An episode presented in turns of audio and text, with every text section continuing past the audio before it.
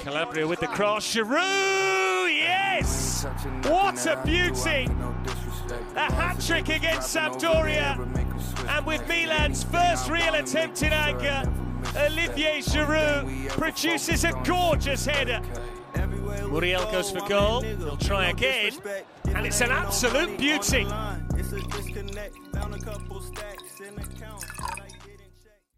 Safe and big ups, fam. Welcome to The Real Deal, Season 2, Episode 40 of Serie A Spotlight.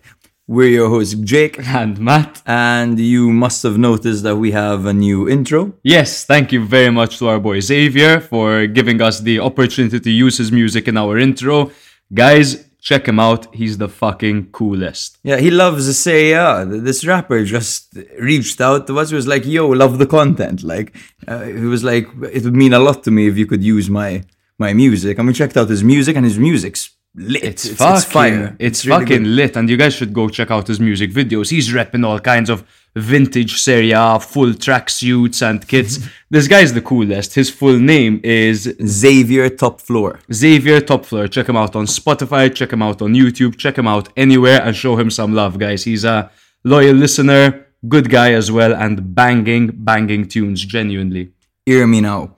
What a week of football, bro. Oh man, the penultimate day of Serie A, an entire season, another entire season doing this podcast with you, brother. Yes, Again, always a pleasure. And towards the end of the season, phew, it's, it's just my favorite episodes to record, genuinely. Yeah, because it's like we speak more on the on the grand scheme of things than the actual game itself, you know, and, and that can be quite enjoyable at times. You know, um, we've seen seasons that have become successful this weekend. Exactly, exactly. Like for example, Milan is, is the best Yeah. case scenario. Everyone's saying what a terrible season Milan have had. All of a sudden, Europe next year, Champions League semi-final. What a successful season. Lecce survived, for example. That's another massive thing. Successful season for them. That was the goal. You know, Salernitana survived as well. Absolutely. We'll get into all these, these details very soon. But yes, uh, towards the end of the season, obviously we spend an entire an entire season, 39 episodes, talking about what could be. And finally now we get to present to you guys exactly what went down and we get to close this wonderful season off in style. Our goal of the week, well, two goals of the week. We've been doing that nowadays. Do you guys like it? Do you prefer one goal of the week? I think it gives us the opportunity to appreciate more goals. Yeah. Even if they weren't as beautiful, maybe they meant something, maybe it was in the mm-hmm. last minute. It just allows us to give props to more goals. and it's it's unique, you know. I mean, it's easy to just plug in Muriel's strike because it was from from Yeah. a distance and it was a rocket, but you know that finesse and the, the flair and, and and just the Giroud's a predator, man. Look, man, Giroud's goal, you see him hustle so hard to get to the ball. And then just he exports this this finesse when he heads the ball. He gets there like a savage. And then it's it's poetry in motion the way it hits the back of the net. There was only one specific ball width where the ball could have gone without Szczesny getting to it or the ball hitting the post. And that is exactly where it was placed by this 39 year old veteran striker for AC Milan. 12 goals this season. What a season he has had, man. Incredible, incredible. Um, Obviously- aging like fine wine, huh? Exactly. And obviously Muriel's goal. Don't you just love when a free kick hits the wall, bounces back to the player, and the player just can't sit? First time again after a failed free kick. That's exactly what happened. A bit of help after it hit the crossbar and bounced slightly off Onana's arm, but a wonderful, wonderful goal nonetheless by Muriel. Definitely.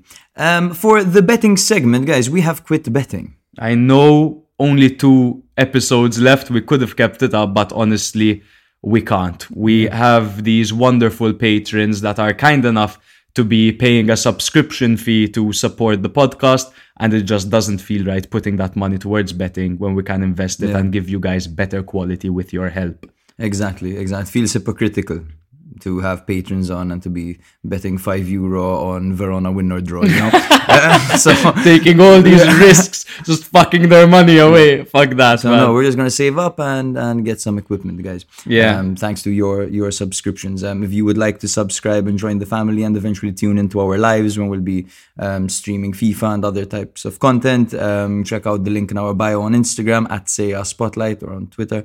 Um, you'll find the link to our Patreon over there. Exactly. Behind the scenes content. You get featured in our que- in our question segment. You get to witness our FIFA head-to-head streams. Join our Patreon now, guys. Just $3.99 a month, the price of a pack of four McNuggets. Thank you once again, Ed, for that analogy. I absolutely adore it. So, bro, before we get down, I have a few notes. I took random observations from this week, random pieces of news. Um, lots of new kits on display this match day. Did any of them stand out to you? To me, it was Fiorentina's. Lovely Genuinely, kit, it kit. looks really, really good. Has that vintage feel to it. The purple is in a bit of a darker tone. It has that pattern to it. They brought back the white collar. Absolutely love that Mm. kit, man. Gorgeous, gorgeous kit. I also like Lazio's kit.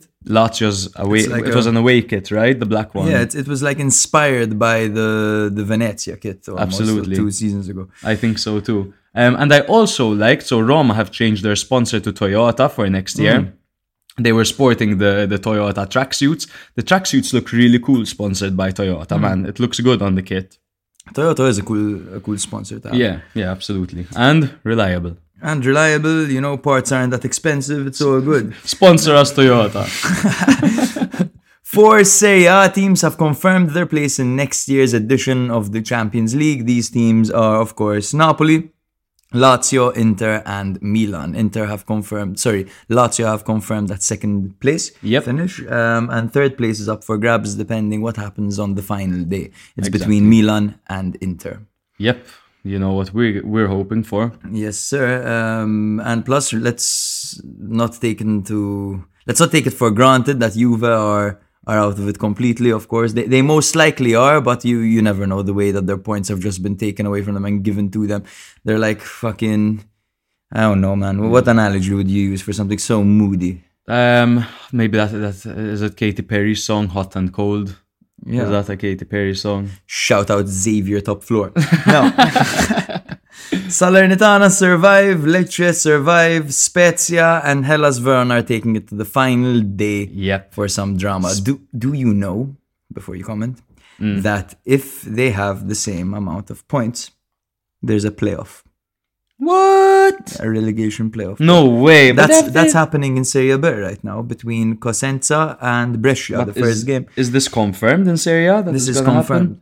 Oh, that's mental. Because Spezia have the direct encounter in their favor because there was a nil-nil draw and the 2-1 win for Spezia over Verona. So Yeah. I just assume that now they're playing, and so Spezia get to play Roma away on their final game of the season. Um, Verona play Milan away, last game of the season. I'm going to be there watching it, also Oh, shooting some content for, for you guys and for our patrons. Um, so I just assume they're both going to get zero points from those games, and Verona are going to get relegated. Yeah, well, well, that's to be honest what I was expecting as well. But we'll see. Um, the last day always has so much drama, bro. We'll, we'll see what happens. And- Verona have their nickname Fatal Verona, no, from from shafting Milan back in the Yeah. day. And do you know which stadium it's going to be played in? This is going to be probably a neutral stadium and a. I think it's Like two legs, home and home and the- it's Oh. over two legs, I believe. Yeah, Oh, but yeah, that would be that would be nice, bro. Speaking of, it would be very similar to the Serie B survival um, playoffs that has our dick nice and hard. Um, it dicks, please. Our- Multiple we, dicks. we are Siamese. no, um, it's between Cosenza and Brescia in Serie B, and the first um, leg with uh, Cosenza at home ended 1 0 for them, with the goal coming from Marco Nasti, the baby bomber, they call him. He's 19 years old. He's a he's a prolific goal scorer already. I believe he's on loan from Milan. Interesting. Okay. Baby Bomber. Baby bomber. Very good. Now, um, in the promotional playoffs, which are more interesting, Oh, let's be so they're- they're interesting. so crazy and fun to watch.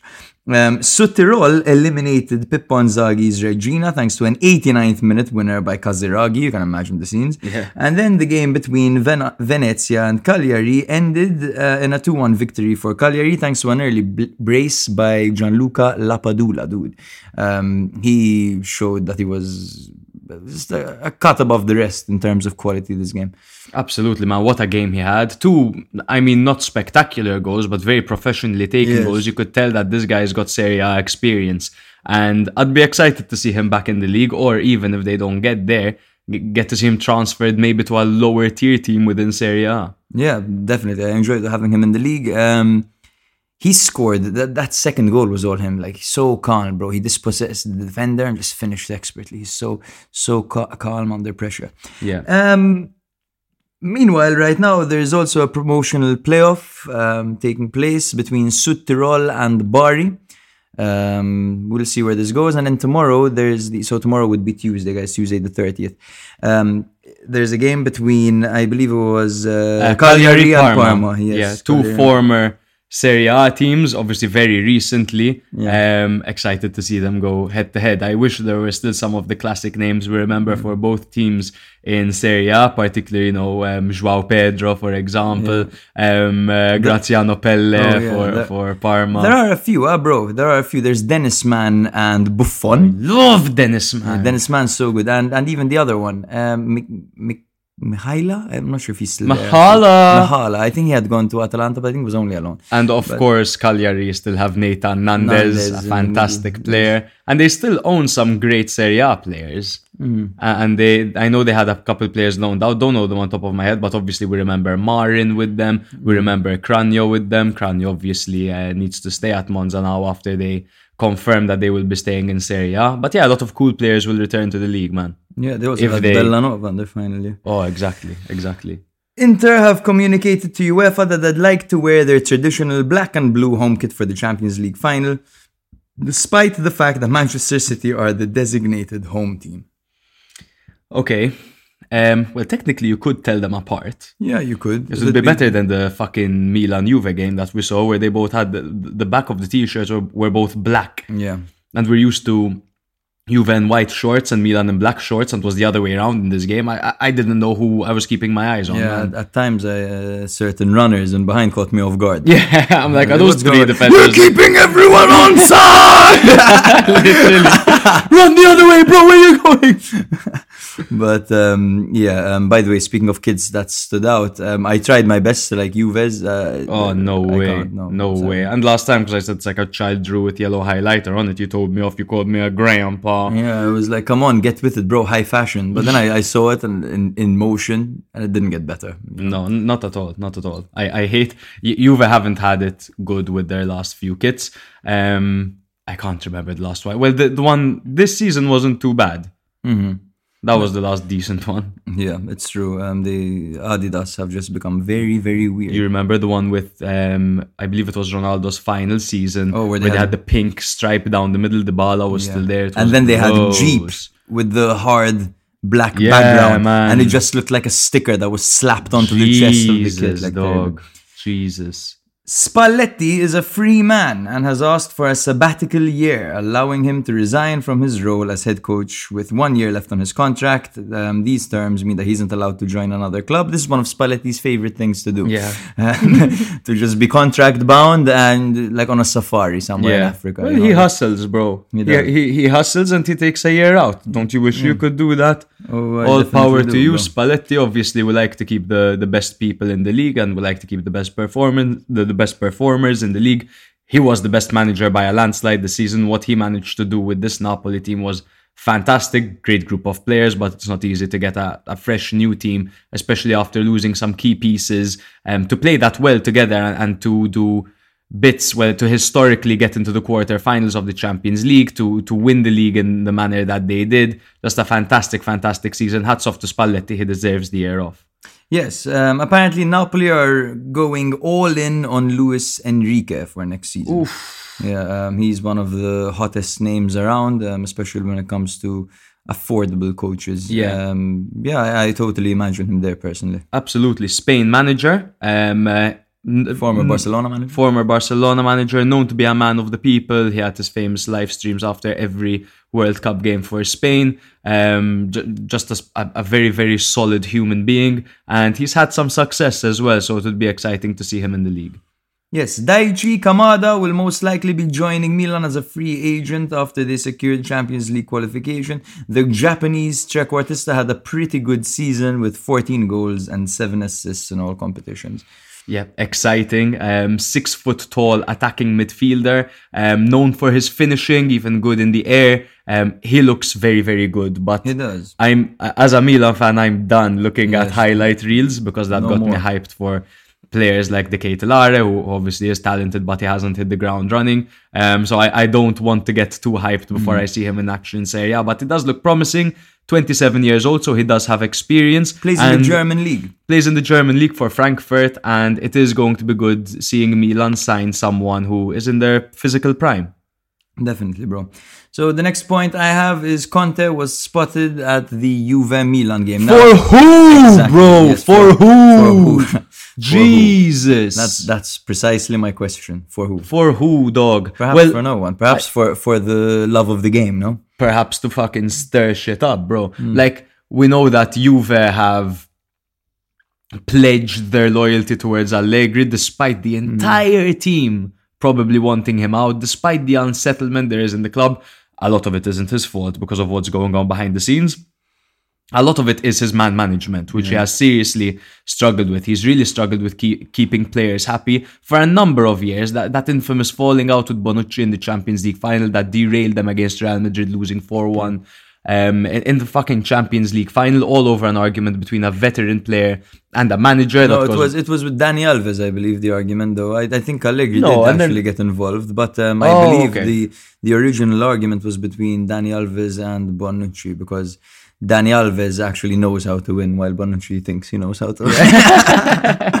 Fair enough. Bonucci did this really cool thing where he joined Milan, then scored against Juve, celebrated, And then and then cried and wanted to join Juve again. But yeah, respect the veterans. Respect. Now, um, Gasperini, his future with Atalanta is now in serious doubt, bro, for the first time in seven years. I can't imagine Atalanta without Gasperini. Weird. I can't either, but maybe it is time for them to freshen things up a little bit. I can't think of a man that could handle Atalanta in, in a better manner Yeah. than than he can. But if you look at the past two seasons, they have been a bit of a failure for him. Other teams have been slipping up, and they slipped up too. They didn't um, uh, take advantage of any slip ups. Can you? It would be a step down for him, and considering the season he's had, probably uh, it wouldn't warrant a step down. But Simone Inzaghi also plays a very rotation-based brand of football with three at the back. He might be a good fit for Atalanta Yes, if, you, if you're saying that he's leaving Inter, if they. They made it very far in the Champions League. I mean, we had to ask Inter fans about Simone Inzaghi before they made the Champions League final. Before they even played Milan in the Champions League semi-final, most of them would have said Inzaghi out, can't stand him, very, very narrow-minded with the fact that, you know, a yellow card, he'll take you out. Um, he will fucking rotate players recklessly, in their opinion, lose vital games in the league. Well, they did lose around 10 games this season in, Yeah, the, in the yeah, league, yeah, but fact of the matter is they're third. Now that brings us to the great debate, the great debate of Pioli, the great debate of Simone Inzaghi. What's going to happen? What should happen? Just because they finished high up, is it a successful season or were their performances not up to par? Who knows? These are for the Mm. Do teams to you discuss. factor in the fact that um, a political decision was the reason you finished there? For example, in Milan's case, there's a lot to to think about, a lot to talk about. We'll leave that up to the We'll professionals, I the guess. pros, yes. Um, Paolo Dybala caused the sigh of relief, a collective sigh of relief all around Rome when um, he joined Mourinho and his Roma teammates in a training session today. He will probably be available for the Europa League final. Very good, very good, very Yeah, good. you need your best players. We know Roma have been riddled with injuries. They still managed to use Mourinho's tactics in order to get themselves to another historic European final. Last year it was the Conference League. This year it's the Europa League.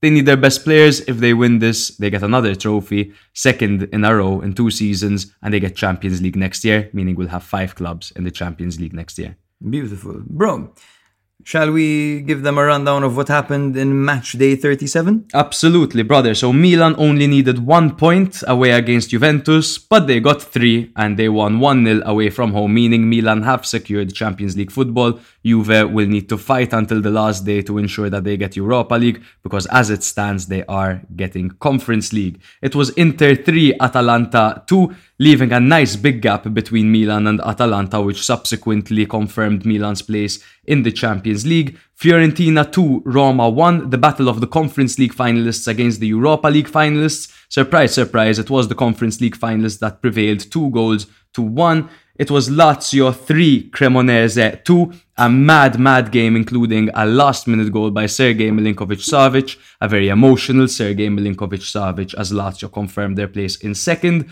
Bologna 2, Napoli 2, fantastic game of football over there between one of the hottest form teams right now in Serie A and Bologna versus the champions in Napoli. Verona 1, Empoli 1. Verona thought that they had it done, but Empoli gave them a nice little shush towards the end of the game. Spezia nil, Torino 4, meaning that Spezia have to fight till the last day after Verona's draw. Monza nil, Lecce 1, a historic victory for Lecce as they confirmed that they will be in Serie A next year. The scenes in, in this game were immaculate. The manager couldn't even look at the penalty being taken. It was the last kick of the game. Oh my god, genuinely, I get shivers even thinking about it. Salernitana 3, Udinese 2, last minute goal by Troost-Ekong against his former club. Absolute scenes once again, and a couple of great goals in this game by Salernitana. And Sampdoria 2, Sassuolo 2. Sampdoria play better under pressure uh, when they're not under pressure, rather. Bro, that's just a nice menu of games to discuss. It's huh? really, really Like, is, wow, bro. man. Juve, Milan, Inter, Atalanta, Yeah. Fiorentina, Can I just Roma, say, Bologna, way, Napoli. Empoli are full of shit houses, bro. I love them. They had so so last week they had Henderson asking uh, t- like mocking Vlahovic to his face, just going like, "Wow, 80 million! wow!" Like after every mistake, just saying that to his face. And this time he had Stojanovic scoring a late goal, fucking potentially relegating Verona, and he just runs back, staring the players in the face and shushing them. They're such pieces of shit. I love them, man. The best, I man. love this Empoli team. amazing, Jesus amazing, Christ. amazing. Have fun with it, dude. Fuck it. Absolutely, bro. Absolutely. That, this is the shithousery. It, I think it's kind of friendly shithousery. Hmm. There, there's a lot of negativity in football. We'll be will be addressing some racist chants that went on um, uh, d- during this match day. Unfortunately, once again, this time aimed towards um, Juric. You know, th- there's all this negativity in football. A bit of friendly shithousery isn't the end of the world. You look at, for example, the World Cup. I believe it was the quarterfinals uh, between Netherlands and Argentina. That was brilliant my shithousery. That was that's that was competitiveness, bro. To watch, bro. That's it. Absolutely. That's it. That's it. Because there's no reason for these athletes to repress the, their competitive nature. You Exactly. know? And and there are different types of people. There are people who are humble in victory, and there are people who will rub it in. There are the Jamie Vardys of this world. you know? Exactly. And and honestly, the, the Martinezes of the world. Exactly. I love to watch them. Same here, man. Love it. Same, same here. Same here. As long as they don't cross the line, I'm thrilled to see that, and actually might root for the bad guys. Yeah. But I think we should just jump into it. We're obviously going to start by the staple um, match of this of this match day. It was Juve nil, Milan one. Milan get the double over Juve after the previous encounter was Milan two, Juve nil, which included that mental solo goal, solo goal by Brahim Diaz. Milan get Champions League through this game. They only needed one point, but they got three. This was practically a playoff um, for the final top four spot, and a point would be enough for the Rossoneri thanks to their superior head to head record, winning 2 0 in October. Danilo and Juan Cuadrado returned from suspension, but Dusan Vlahovic had a muscular issue with Paul Pogba, Nicolò Fagioli, and Matías Soulé unavailable. Bennacer, Dest, and Zlatan didn't make the trip either due to their injuries. I realize that I repeated myself loads. Please don't hate me, guys. Juve lined up in a 3-4-1-2 formation with Szczesny in goal and a backline of Danilo, Bremer, and Gatti. They had Kostic out on the left and Cuadrado out on the right with a midfield two of Locatelli and Rabiot. Di Maria played behind Moise Kean and Chiesa. This occasionally did look like a 3-4-1-2 and it occasionally looked like a 4-3-3, but we typically did see Chiesa and Moise Kean up front together with Di Maria just behind them. For Milan, it was a 4-2-3-1 formation with Mike Maignan in goal and the backline of Calabria, Thiaw, Tomori and Hernandez. Uh, midfield double pivot of Krunic and Tonali with Diaz just ahead of them, Messias out on the right, Leao out on the left, and Il Bomber Giroud up front. Now, early on in the game, Cuadrado had a pop at goal from distance, which was well saved by Maignan, and Di Maria skied an opportunity from inside the area, which could have left for Kostic, who was in a better position and would have more than likely scored with Maignan tracking back in position. Um, but Di Maria, yeah, just does whatever he wants. He's being right heavily now, does he? criticized. He was booed at the end of the game. Yep, I have some some notes about that as well, and we will get into it. Juve had the most opportunities towards the start of the game. They had the Allianz Arena behind them, but in the 40th minute it was Milan that opened the scoring through Giroud. Calabria delivered a precise early cross for the Frenchman, who outjumped Gatti and headed into the bottom corner sensationally. An inch perfect header. He did so well to get contact to it in the first place, and the way he guided it into the bottom corner was absolutely gorgeous. What a striker. He scored a hat trick in the last match against Sampdoria, and now an important goal like this, this guy is just unreal. Milan could have made it two in the 70th minute, but Giroud opted to pass it to Saelemaekers, who was in a tight angle, rather than Brahim, who was in acres of space in front of goal. He did end up apologizing to Brahim. It was the wrong mm. decision, but you can't hate on a man that just got a sensational goal like that. And then in the dying moments of the match, Juventus had a chance to equalize when Danilo had a scoring opportunity in a goal mouth scramble. However, I believe it was Kalulu, Kalulu, that yeah, got yeah. a pivotal touch to it. Not sure he knew much about it. Suddenly, is it a positive season for Milan? They make Champions League. We saw the scenes, them celebrating with Pioli at the end of the season. Brings tears to my eyes, see them surrounding Pioli like that was under so much criticism. All the players were under so much criticism. But at the end of the day, Milan made the Champions League semi-finals and got top four. They get the Champions League after winning the league last season. It really has been a good couple of years to be a Milan fan, man. It has, um, finally. After seven years of Hell. of a fever dream. Seven year, years of not understanding what's going on. Like seven years of Berlusconi, he's going to sell, he's not going to sell, he's going to sell, he's not going to sell. I found the seller, I didn't find. Seven years out. of saying, uh, is this the new Milan? Are Milan ever gonna be back? Chinese fucking taking over and then splashing so much money. Andre Silva, Luis. Adriano, Biglia, And then they fi- Honda, financial ruin, elimination from from Europe. like- like, Muntari, Essien, Taarabt. Oh, bro, We've seen it all. Urby Emanuelson. Fernando Torres joined, joined Milan during the fucking. You were so hyped for Bro, him, I was fucking watching You were Liverpool so hyped. highlights of this. Honestly, I think it would be better if we brought him in now. Have you seen Torres Bro, re- He is, he, would be a centre back. He'd be like Baschirotto. Like, yeah, he's like at this Baschirotto point. level jacked. He is jacked. And he is the manager of Barcelona's under something, who recently played Real Madrid's under something at Arbeloa. Yeah. Is the manager. Arbeloa is known to be an absolute shithouse ambassador for Real Madrid. Um, I said Barcelona, sorry, I meant Atletico Madrid, obviously, yeah, for yeah. Torres. And these two were just going at it on the touchline, being held back. Arbeloa is quite a scrawny, small guy. Torres is a, is a, is a big buff guy, but Arbeloa has balls of steel. Some, someone mocked him from the stand. Someone mocked Torres. Mm. And Torres just looked at the stand and was like, I'm coming up there. Like, where do you think I'm going? but yeah. Is Giroud Milan's MVP for this season? We had a short conversation about this recently. I know in January I said he was. You said Bennacer was. What's Hmm. your verdict now? Match day 38. Um, Um, um, I'm gonna go for Leo. you're gonna go for I'm gonna go for Come on, Leo! Come on, Leo. No, I'm gonna go Leo, right? I mean, you have to go Leo.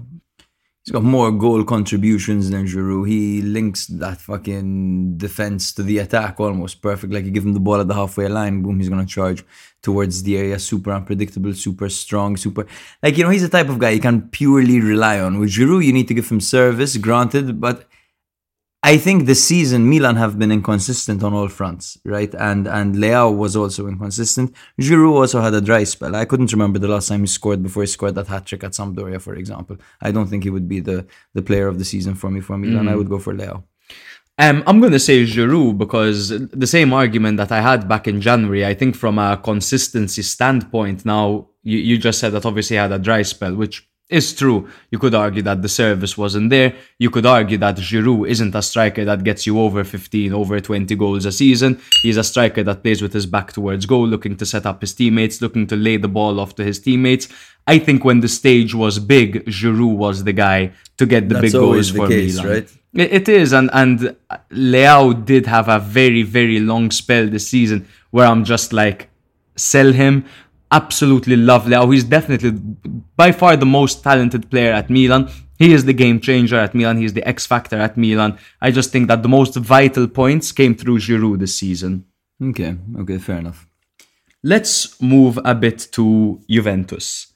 Um, obviously, their season was quite disappointing, although technically they were the second best team in Italy for a long time. Um, had it not been They- for the yeah. 10 point deduction, they would be two points ahead of Milan at the moment. And you could argue that the past three games shouldn't have counted because they were going through all this turmoil of the, the 10 points, the 15 points is going to be given, is it not going to be given? Them finding out 10 minutes before the Empoli game and then getting trashed 4 1. And then their team, their, their fans booing them and them losing 1 0 to Milan.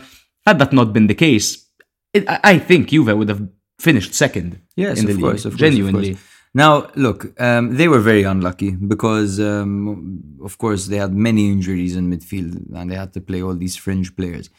Um, Allegri's style is woeful, and Yeah. usually the like it's hard to watch. You know what I mean? It's boring, and fans can easily turn against us when when, when the going gets tough because it's mm. because it's boring to watch, right? Absolutely. But usually they find comfort in the fact that they would be high up in the table, perhaps mm-hmm. first, second, you Yeah. know, making it quite far in, in a European competition.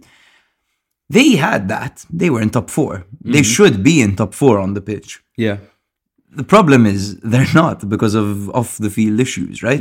Um, and that just leaves now. The fans are just looking at Allegri's boring style and Allegri's fucking how depressed they were watching you. Were. They're looking at the table, they're getting even more depressed. They're looking at their European performances, they're getting even more depressed. For sure. So it's it's just a disaster, you know. It, it was it was a very very hard season for Juve fans, man. My and, and honestly, heart- it aches for you. my my heart goes out to the players, obviously the fans as well, because of this absolute fucking roller coaster that that they've been in this season. It's not fair on them. It's not fair on the players either, man, who, who played their hearts out for a lot of it. They a lot of them are unhappy with Allegri, but they remained professional for the majority of the season. They managed to get pivotal points. They went those nine games without conceding a single goal. They did some great things, man. They went through that unbeaten run as well. They got all the way up to second, and and for what? For what? For them to be seventh in the league by the end of it. For the fans to turn on them, for the fans to boo Di Maria on his last performance at home for Juve, for the fans to turn on Allegri, obviously because he's a terrorist of football. What mm-hmm. was all that effort for? If I were one of the players, I'd be so pissed off. I wasted a year. Wasted a year. Played out mm-hmm. of position for a year. And for what? For what did they do all that? To play in the Conference League next year. Enjoy. All right, that's a un- un- rant. Huh? No, because it, it, it pisses me off because at the end of the day, it's rich people fucking with the sport. I- mm. It's it's rich people trying to get a coup. It's rich people trying to commit crimes. And at the end of the day, they're, they're putting Juve's history is so much bigger than fucking Agnelli. And it's so hmm. much bigger than Paratici. And these are the guys that are just fucking it for everyone. Yes, they brought them all the success, but look at the turmoil that they put them through. Juve improved so much from last year. Last year it went down to the wire to see if they'd get if they'd get Europe, and the year before, and the year before. Now they played so much better for the majority of the season. They're about to finish second, but all this bullshit caught up with them and they're down in 7 mm-hmm. So for what, man? For what? Look, I, I just think that it was very reckless to sign Cristiano Ronaldo. Now, Yeah, honestly, yeah. honestly, honestly, like they they couldn't have known that the world was gonna end when they signed Ronaldo, right? Like Exactly. COVID nineteen pandemic, fucking Allah. They can't make money from their own stadium, which they own, which is a Ah. rare advantage to have in Italy. And suddenly it's pro- it's providing zero revenue, and they've got this fucking guy that they're meant to be paying. like, like, and they're, they're like, shit, shit, shit, shit. They're like, we can't, we can't pay anyone. They're like, we're not making any money. What the fuck are we gonna do? They're like, "Ke- Chiellini, come, Giorgio, Giorgio, come. here." Listen, I need you to talk to the guys. But isn't it, isn't it, the basics of business to ensure that you have enough to pay people, not for the next month, not for the next two months, but you have to ensure that that your the money that you have and the profits that you have are sustainable. Now, sure, obviously the profits of the stadium was projected to make them enough exactly. the That, that's the thing, So right? it's hard to And- criticize them. yes, and and I think at the end, signing Ronaldo wasn't even. It was less for Juve than it was for Agnelli, uh, because I remember Agnelli had said when when they bought Ronaldo. I remember three years ago. I said in three years' time we'll be signing players like Cristiano Ronaldo. Oh wow! Well done, well done, Agnelli. And look what happened, bro. That, that that's the ego. That that's an ego yeah. signing. That's a shirt sale signing. Sure, maybe they they wanted to go all out for the Champions League, and there were two seasons where Ronaldo actually performed well in the Champions League for them. That famous hat trick, I believe, against Atletico Mm. Madrid that he scored. Sure, man, y- y- you got your laughs out it's of just it's just wild that Agnelli will will buy Cristiano Ronaldo for his ego, but he won't do something about his monobrow for for his ego. Like. Is the reception that Di Maria got fair? I mean, he was quite selfish this game now, and he's been a little bit selfish. His last And- game for the yes, team at home. I know, eh, but I mean, fans were super frustrated at the time, and they took it out on the guy who didn't get them the points this game, who who fucked up that opportunity by Mm. attempting to strike the ball when there was a man completely open behind him, Kostic, I believe. yeah, it was. So yeah, um, I mean, I don't think he deserved to be booed more than anyone else. Mm. But you know, you understand at that moment. Yeah, I think when he wasn't injured, he was nothing but an asset. There was there was a time when Chiesa wasn't playing, when Vlahovic wasn't on it, when Milik wasn't even in the team yet. Where Di Maria was absolutely everything for Juve. Quick to forget that. It's after- just after the a couple of poor second the second it got weird off the pitch, Di Maria stopped performing. That that's Absolutely. the reality of it. Absolutely. It put him off, and, and you can tell by his body language that he's put off, Yeah, or he's old, one of them, yeah. agreed. or both. Agreed. I think there's a lot more we can cover in this game, both about Milan and both about Juve. But I guess we'll get into that in the obviously the, the entire season rundown that we'll do in the next yeah, episode. So I think we're happy to move on now. As we said, Milan confirmed in fourth place, 67 points now, six clear of Atalanta. So there's nothing even God could do to get Atalanta into that space. Maybe Juve will be given the points back. Who the fuck knows what's gonna happen? But Juve are in seventh in the Conference League as it stands on 59 points, one behind Roma and two behind Atalanta.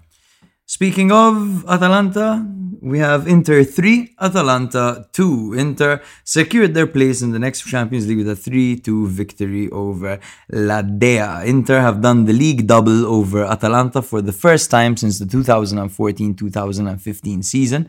Just goes to show how good Atalanta have been. And the fact that Inter couldn't get the double over a team Yeah. like Atalanta is wild Yeah. for, for that long. Atalanta have lost 66 matches against Inter in Serie A, with Fuck. only Juventus having defeated them more times in the competition. So definitely a dark horse. Well, not a dark horse because a dark horse is a team you don't expect to beat the other one. Yeah. So white cow. Atalanta had failed to score in five of their previous eight away games against Inter and Serie A. The most away matches they had been goal- goalless against any team in the competition. So it goes to show Inter against Atalanta, bad, bad, bad. The- no, Atalanta against Inter. Sorry, bad, bad, bad. The Nerazzurri derby, no? Nerazzurri Derby. Oh, we're gonna leave you black and blue. now for this game, Inter had Correa, Mkhitaryan, Gagliardini, and Skriniar unavailable. Um, Skriniar unavailable. Skrin- What? Right. Atalanta had Zapata, Boga, Hateboer, Palomino, Soppy, and Ruggeri all out injured.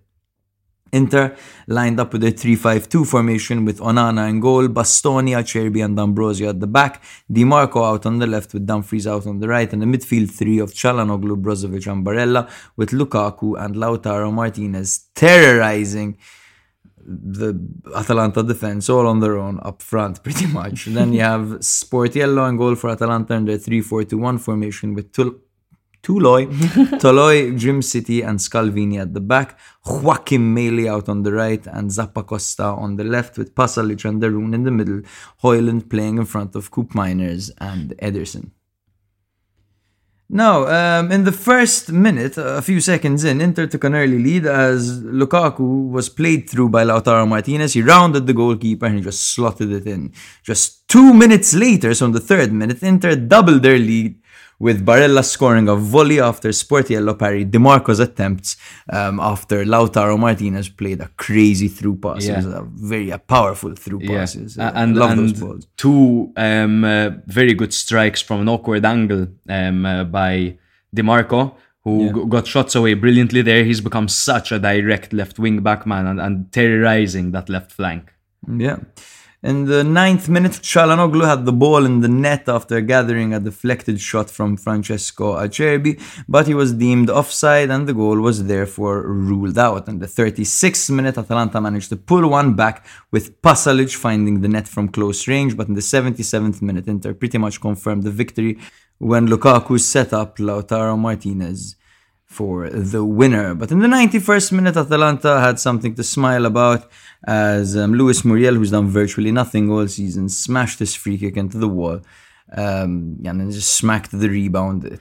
It whacked off the crossbar into the back of Onana and into the back of the net. I'm sure Muriel will be fuming that have be, that was given as an own goal. I find it ridiculous that that's given as an own goal, bro. Well, Like, technically, if Onana didn't get a touch to it, it wouldn't have been a goal. You know what I mean? So I, I do get it. It's just unfortunate because it was Yeah. such a lovely strike, man. yeah, yeah, that's a fair point. Yes, Mm. no Onana, no goal there. Exactly.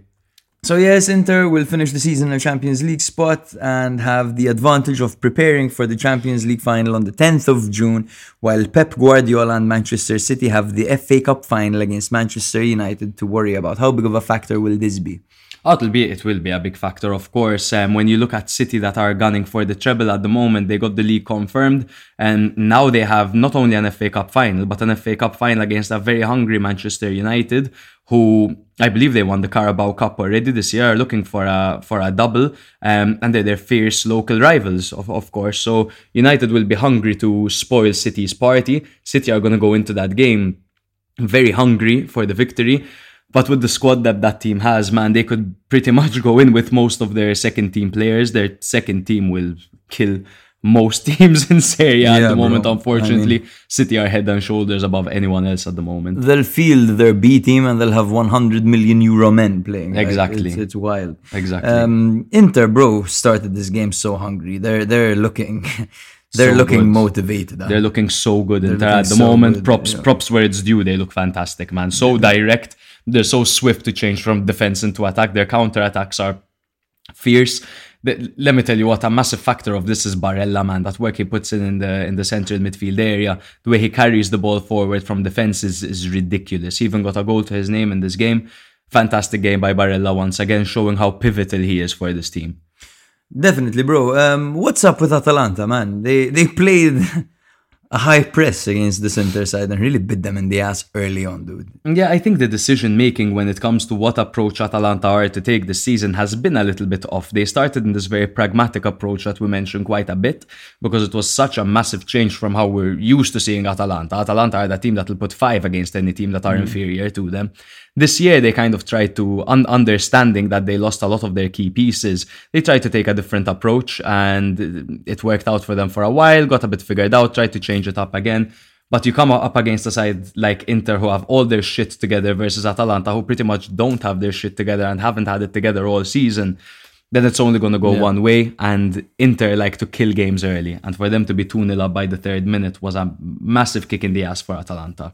Let's not forget that Atalanta were in the running for a Champions League spot, and um, Still are. Well, no, not anymore. not but anymore. but they, they were until this game. Exactly. Um, so this was a big team and a big game for Inter, and as we Mm. as we learned this season, Inter do show up in big games. Oh, absolutely, 100%. That's one thing we can't fault them for. I know early on in the season they were losing against, you know, they lost against Lazio, they lost against Roma, they had lost against Milan.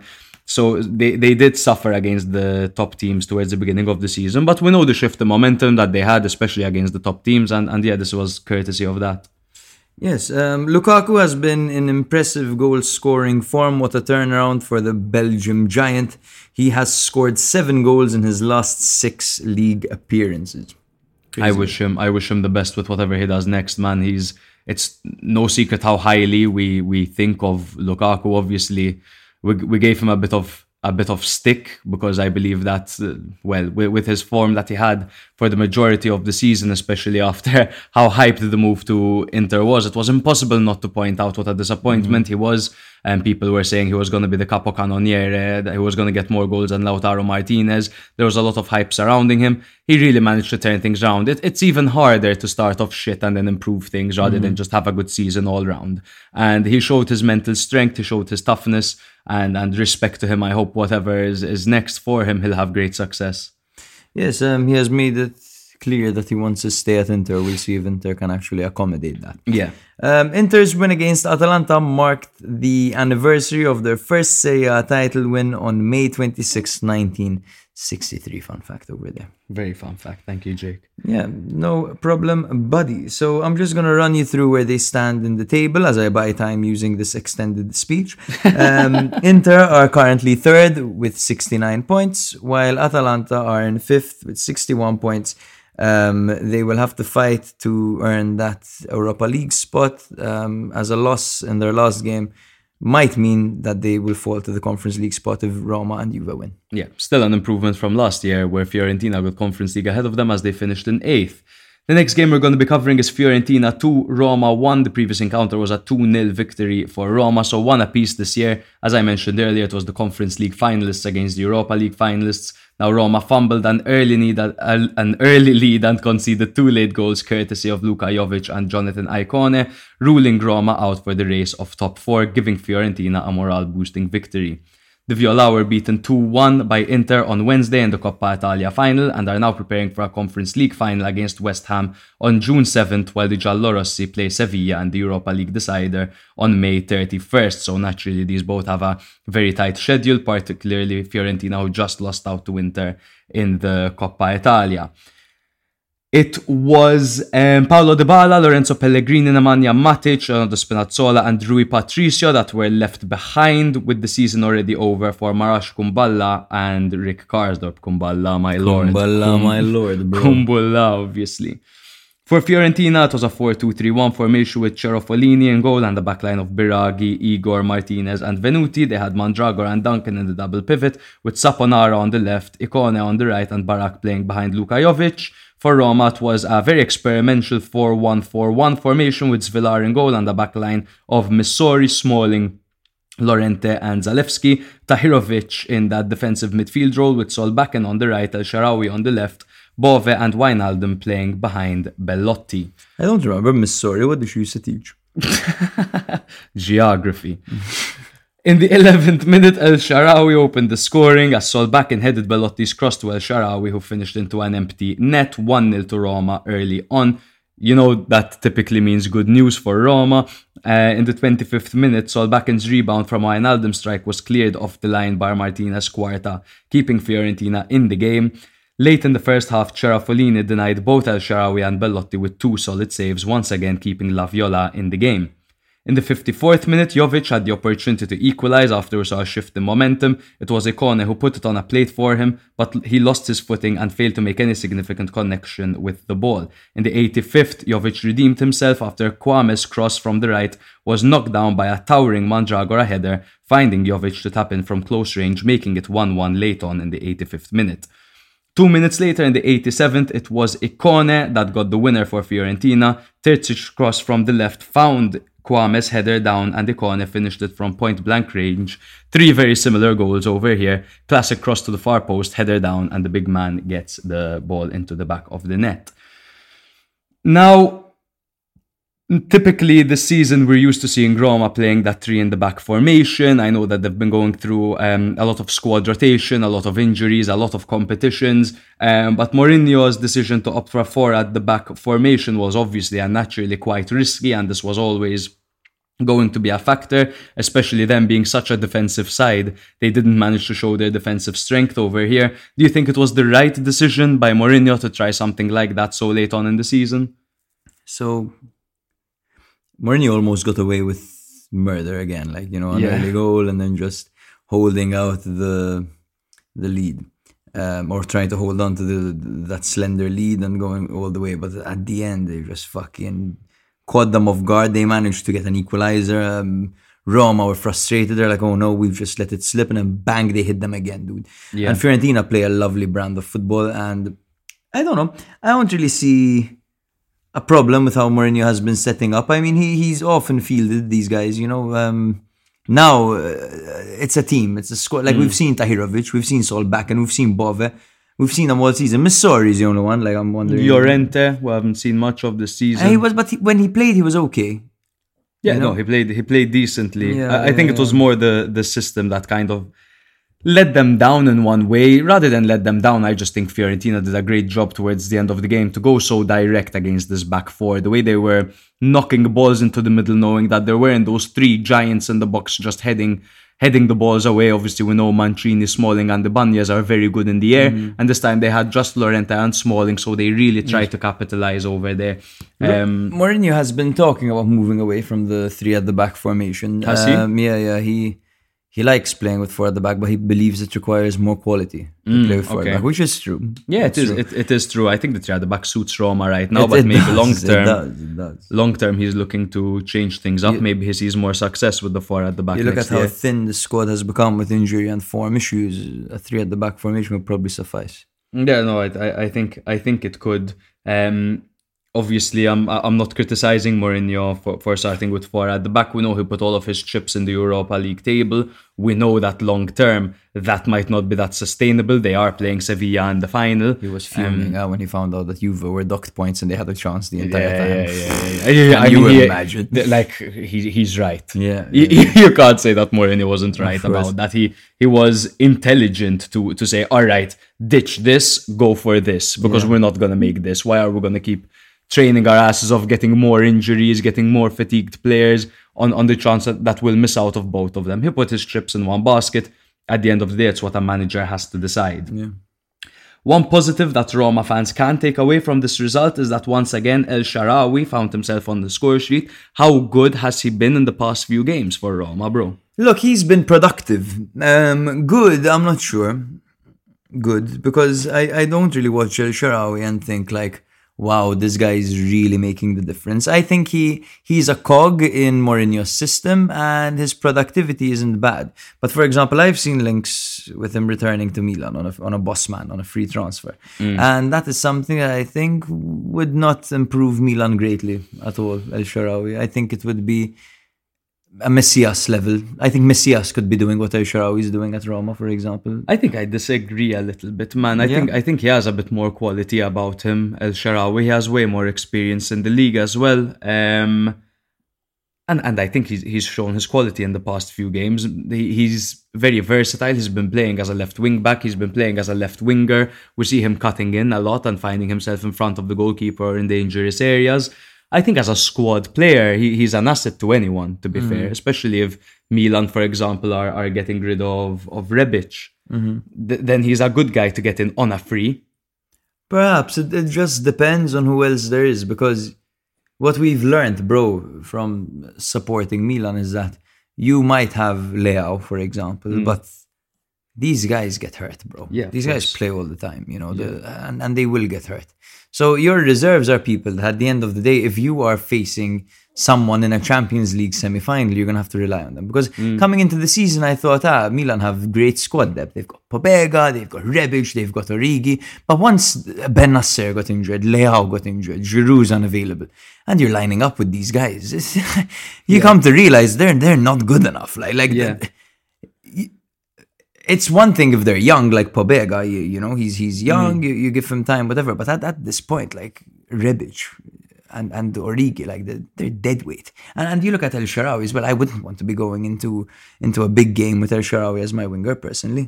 In, in any situation. Yes and no as a second as a second choice. I, I- again, I think having a, a versatile backup choice is is ideal. Like we saw, Mourinho managed to utilize him very well this year. It's mm-hmm. Mm-hmm. like I think it's a fact that that he was utilized well this year. He had a good season, and he did his job. Be it uh, when mm-hmm. Spinazzola was injured, he stepped in as a left wing back. Be Yes, it him yes, him yes, stepping in as a left wing when they were playing with one striker. I think to be honest, he did a good job. Would he be my first choice for Milan? No. But if the choice is him or Rebic, I know who I'm choosing. Yeah. With all due respect to Rebic, who's given us many good moments. But I, I don't think it'd be a bad shout for Milan El Shaarawy. Okay, interesting. Yeah. Shout out to Toyota, Roma's new sponsors. They they have a, a, a fantastic, a, a really, really beautiful full tracksuit that I really want to get my hands on. What up, Toyota? Um, what up, Toyota? Sponsor us. Um, but these teams both find themselves in European Cup finals. Fiorentina, obviously, in the Europe, in the, sorry, in the Conference League playing West Ham. Roma in the Europa League playing against Sevilla. Do you predict any success for either of these teams? Mourinho has never lost a final. He's played in five finals and won them all. Sevilla own the Europa League. What a game that's gonna be. It's gonna be beautiful, man. Um, for the Conference League, um, okay, so for, I'm, I'm backing Roma to win the Yeah. Europa League. okay. Conference League.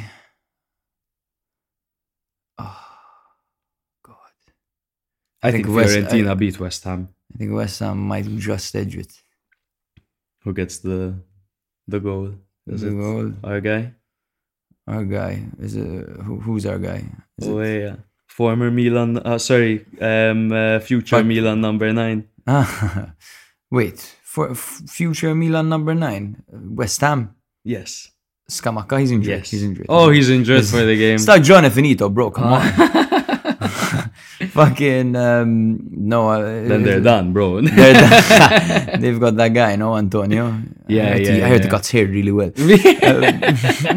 Antonio's barber shop in Malta, in case I don't know, you guys took it a certain way or some shit. Yeah.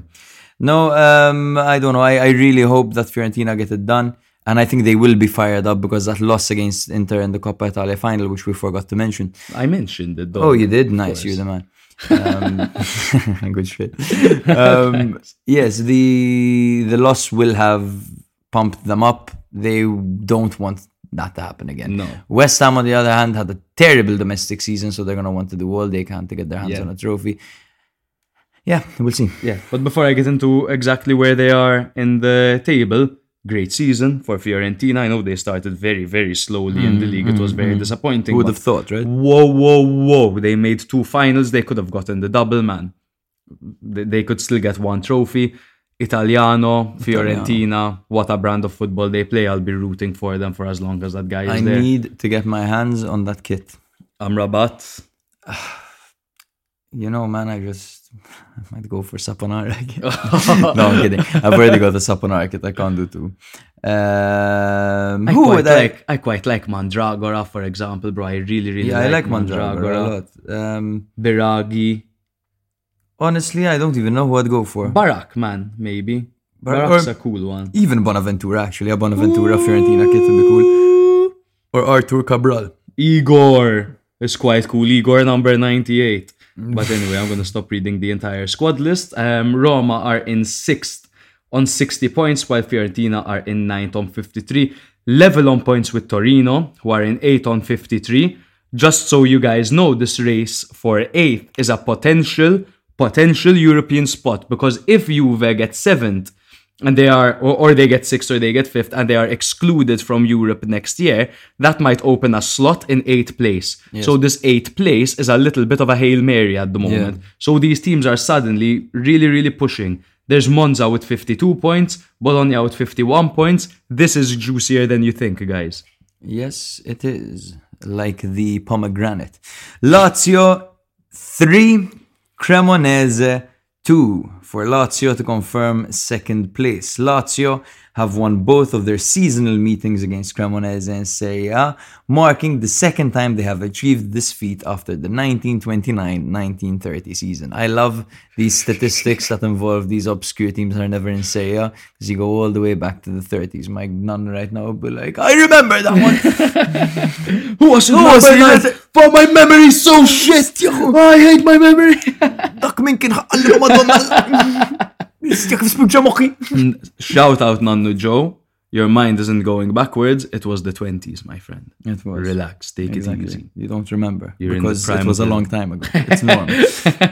now, in Serie A, Lazio have a very strong record against Cremonese, winning six out of seven of their home matches and scoring a total of 19 goals, an average of 2.7 goals per match.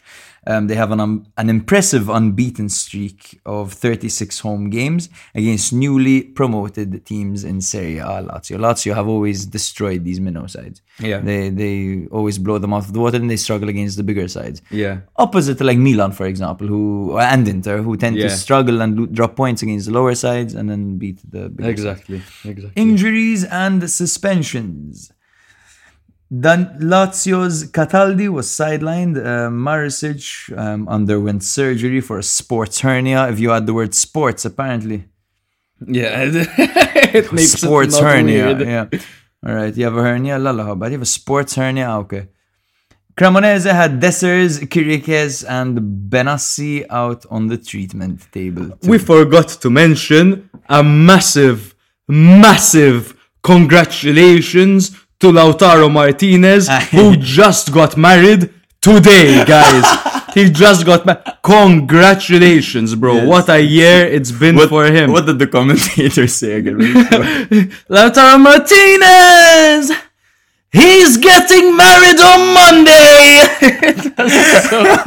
so, so funny, bro. But the honeymoon starts today. But honestly, bro, World Cup winner. Even though he didn't have the best performances in the World Cup, fuck you, World Cup winner. Champions League finalist. Champions League finalist, finalist, and gets top four this year in um, Serie A and won the Coppa Italia. Lautaro Martinez, my friend, congratulations. Oh yeah, and he's been playing very well, man. He has very very well. He And has a been. new kind of um, element to his game as well. The way he's dropping Yeah. deep with Lukaku back there. Exactly. Now, for Lazio, it was a 4-3-3 formation. Classic Maurizio Sarri. Provedel was in goal with Hysaj on the left and Lazzari on the right. Um, it's literally a spectrum with Hysaj scoring the goal, going all the way to Lazzari, who scored an own goal. Now, Romagnoli and Casale were the centre-back partnership. Um, Luis Alberto Vecino and Milinkovic Savic were in the middle, with Zaccagni out on the left, Pedro on the right, and Ciro Immobile up front. For Cremonese, it was Sar in goal, Sernicola on the right, with Valeri on the left in their 5-3-2 formation, the three centre-backs being Ferrari, Bianchetti, and Lochoshvili, fuck your name. Pickel, Meite, and Galdames were in the middle, with Tsaju and Ciofani up front. Lazio took the lead with Elseid Hysaj scoring from a tight angle. The goal was a result of a quick combination play involving Luis Alberto, Ciro Immobile, and El Said Hisai, with Hysaj finishing confidently. Um, this early goal allowed Lazio to settle into the match and to control the game. In the 37th minute, Sergei Milinkovic-Savic doubled Lazio's lead with a flick on from Pedro's cross, a very smooth goal and potentially Sergei Milinkovic-Savic's last home game for Fioren- for Lazio ever. Um, in the 54th minute, this is when Lazio began to chill and Cremonese switched up gear. Galdames pulled one back for Cremonese with a powerful right-footed strike from outside the area. And then in the 57th minute, there was a comical own goal by Lazio's Lazzari, bringing Cremonese level. Across cross came in, Lazzari literally got a touch on it and ended up in the back of the net. Like Slow motion. Slow motion, back of the net own goal. Lazio panic. They were like, we have to score now. We have to score, we have to score, we have to score. They're pushing, pushing, pushing, pushing, pushing. Wasteful, wasteful, wasteful, wasteful. 89th minute, Sergei Milinkovic-Savic scored the second goal of the game, securing a late victory for Lazio. It was a header this time, and, you know, there aren't many pe- better people to cross to than to Sergei Milinkovic-Savic. That's not actually the last important thing that happened, as in the 95th minute, Lazio gave away a free kick. Um, Sarri flipped out. God knows what he said. That guy, that guy, that guy can say something. He, uh, and he has said some Yeah, things, man, bro, that guy. bro, honestly, Google Maurizio Sarri controversial statement. My Google, God. Google that. I'm just. I'm, I'm gonna Google one right now. let's do it. Let's do it. Yeah. Very controversial statement. I'm gonna read the first one that comes up. 2016 Napoli manager Maurizio Sarri calls Inter Milan manager at whoa. We can't say called- that. he called Mancini something related to his sexuality. Let- Let's let's just put it that way. That's back in 2016. Yes, and then he made statements later on saying, I am not sexist, homophobic, or racist. Like the fact that you have to say you're not all three of those things. I'm just saying here, no no accusations being made. Just saying. Nothing, nothing, no accusations. Anyway, Bro, man, um, Lazio's pre-match celebrations included a parade of the 2013 Coppa Italia winning team and a tribute to Stefano Radu, who was retiring after 15 years at the club. So, um, Radu, th- they were really sad scenes, bro. And Radu is actually a a legend for Lazio. You know, he's played over 500 games over the has he played over 500? over games? 400, 400 games. Sorry. Um, How many games does Radu have for for Lazio? He's got 427 games for Lazio, including five well, goals. and he was on loan with them for 11 matches, so that's 438. yeah, dude, he's been there since 2008, dude. My He's been there since 2008, Radu. So it's very emotional. He was very, very good. He brought a new dynamic when he joined and um, has still been deployable in recent years. I mean, growing up, I watched Lazio, there's Radu. Yeah. You know, And they only signed him for 1 million for Dinamo Bucharest. um, but then the permanent fee was 3.5 million. And they signed him for 1 million on loan and then an additional 3.5. So 4.5 million. Back then it was a little bit more, but you know, very, very worth it. Yeah, You got yourself a legend. Absolutely. Yeah. Shout out to Radu. So you can see his teammates throwing him up in the air at the end of the game. Nice, nice scenes, and happy to see him um, leaving on a high. yeah, the, the best season Lazio have had in a very long time since 2013 when they won the Coppa Italia. Mm. And it's good to see that that was Radu's last season. He gets to leave on a bit of a high.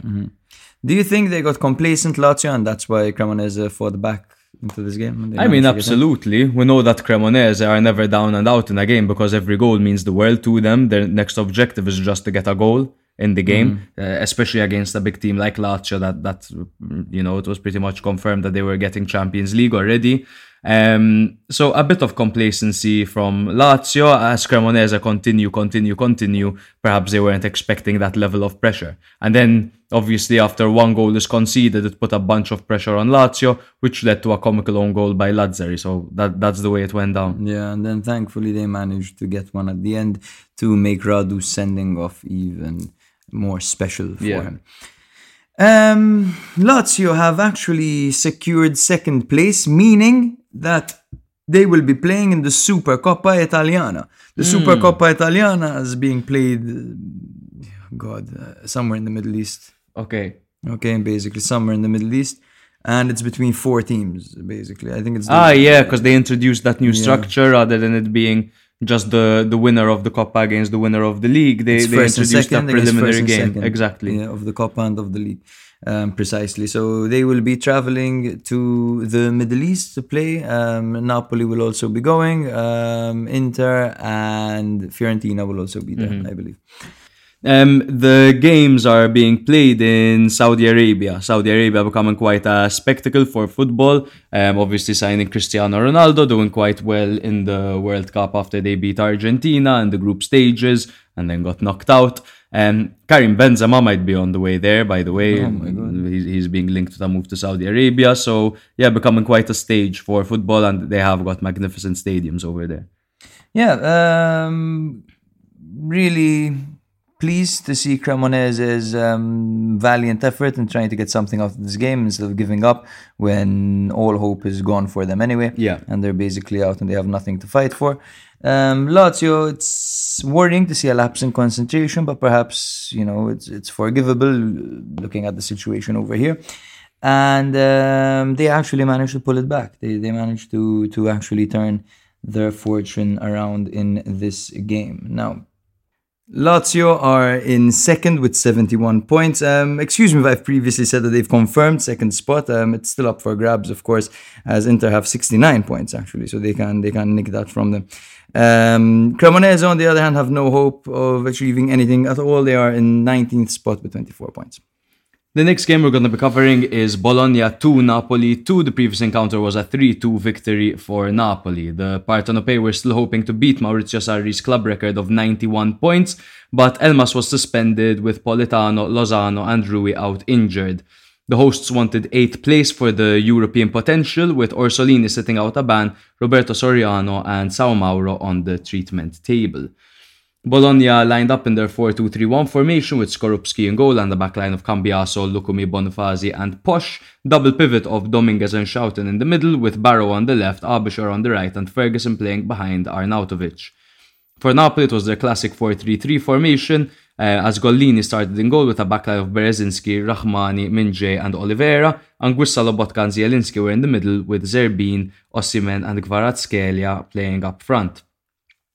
In the 14th minute, Osimhen opened the scoring. The ball was put on a plate for the Nigerian as Skorupski passed the ball directly to the Nigerian, who finished easily. It genuinely looked like a match-fixing scandal. That that looks like match fixing. All right, there, bro. That's true. I was about to say. It's it's honestly one one of the worst blunders I've seen, and it's uncharacteristic of of Skorupski, which makes it all the more concerning because he's so, he's so good with the ball at his feet typically. Um, that that's very out of character for him. Yeah. Moments later, the Polish shot stopper denied Osimhen with a spectacular one-handed save from a volley, and later on in the game where he got down well to deny the Nigerian from a point-blank header. So maybe he did make up for it. Yeah. Yeah, but maybe letting in a goal like that, you know, there's nothing you can do to make up for it. In the 54th minute, Osimhen got his second of the game and Napoli's second. It was Bereszyński's through ball that found him and he finished expertly through the legs of Skorupski. In the 62nd minute, Ferguson pulled one back. The Scotsman finished into an empty net after Gollini denied Sansone with a great save. And in the 84th minute, substitute De Silvestri rose highest to capitalize from a well, very well delivered corner by Sansone. Bologna becoming very, very dangerous from these corners, from these set pieces as well. They have Sansone, they have Orsolini, they've got Soriano as well. They've got a bunch of guys that can whoop it in, and whoop it in they did. De Silvestri I, I, knew He this- barely got a sniff this season. literally, literally, and, and he's very he's he's aged into a center back and a three at the back formation. There's no way he'll bomb down the right the way he used to back in the day. Um, but still pulling the strings over here and getting Bologna a, a good point. Sansone had the ball in the net during stoppage time, but Bereszyński had stopped the run to catch him in an offside position. Very good defending there by the vice of Di Lorenzo. Great reaction by Bologna. Napoli could have killed the game off earlier and they had many an opportunity to do so. Um, but Bologna stayed in the game. A couple good saves by by um, uh, Skorupski after that blunder, and they they stayed there. And they're always dangerous to play against Bologna, no matter what minute it is. Great reaction from them. Yeah, um, totally. They they played a very good game, bro, um, against the the reigning champions who must be playing constantly hungover now nowadays. like Kvaratskhelia hasn't been like since Milan played against Napoli in the quarterfinals. I don't think Kvara has had a goal or an assist. Literally, literally, literally. He's really dipped. Um, Um, Osimhen's still playing. Osimhen's still playing well. Um, I wanted to also say, bro, because De Silvestri has a special place in my heart. I loved him in his in his Torino days. Um, very happy for him. He's a great man and a great he is a great He's man. a great figure in the locker room, everyone says. Um, great leader, um, humanitarian apparently as well, does a lot off the pitch. Um, and you can see how much that goal meant to them, like in the celebration. And, and that's so, it's so pure, you know, it's what we love about football, these emotions that you see like coming out of people out of nowhere. Like who would have thought? This guy probably thought the season was terrible. I didn't play, I didn't even do anything. And then boom, match day 37, he scores a goal against the, the league winners. Exactly, exactly, and, and and yeah, with with the crowd all there, um, at home to celebrate his goal, to, to celebrate a goal quite late on as well in the 84th minute. It's a special moment for him, and really happy to see that. I, I love it when good things happen to good people, man. Yeah. Uh, we mentioned that Victor Osimhen is still playing. Um, obviously, he he's in a strong position for the Capo Capocannoniere title. um, and aside from that, according to Gazzetta dello Sport, the Nigerian will earn an additional 260k euros if he scores 30 goals for the Partenope in the 2022-2023 season. Um, he is currently on. How many goals is Osimhen currently on? 20 something. Um, 20, I'm gonna find out right now. Don't you worry. Don't fret. Um, he's currently on 25, so he does need to score five goals in the in the last match of the season. So boohoo, he's not getting an additional 260. He'll score four, and De Laurentiis will make a phone call to have him subbed off. exactly, literally, literally. Um, Napoli were aiming to beat Maurizio Sarri's club record of 91 points. Obviously, Sarri got that with Juve when they when they won the league, um, but they fell short.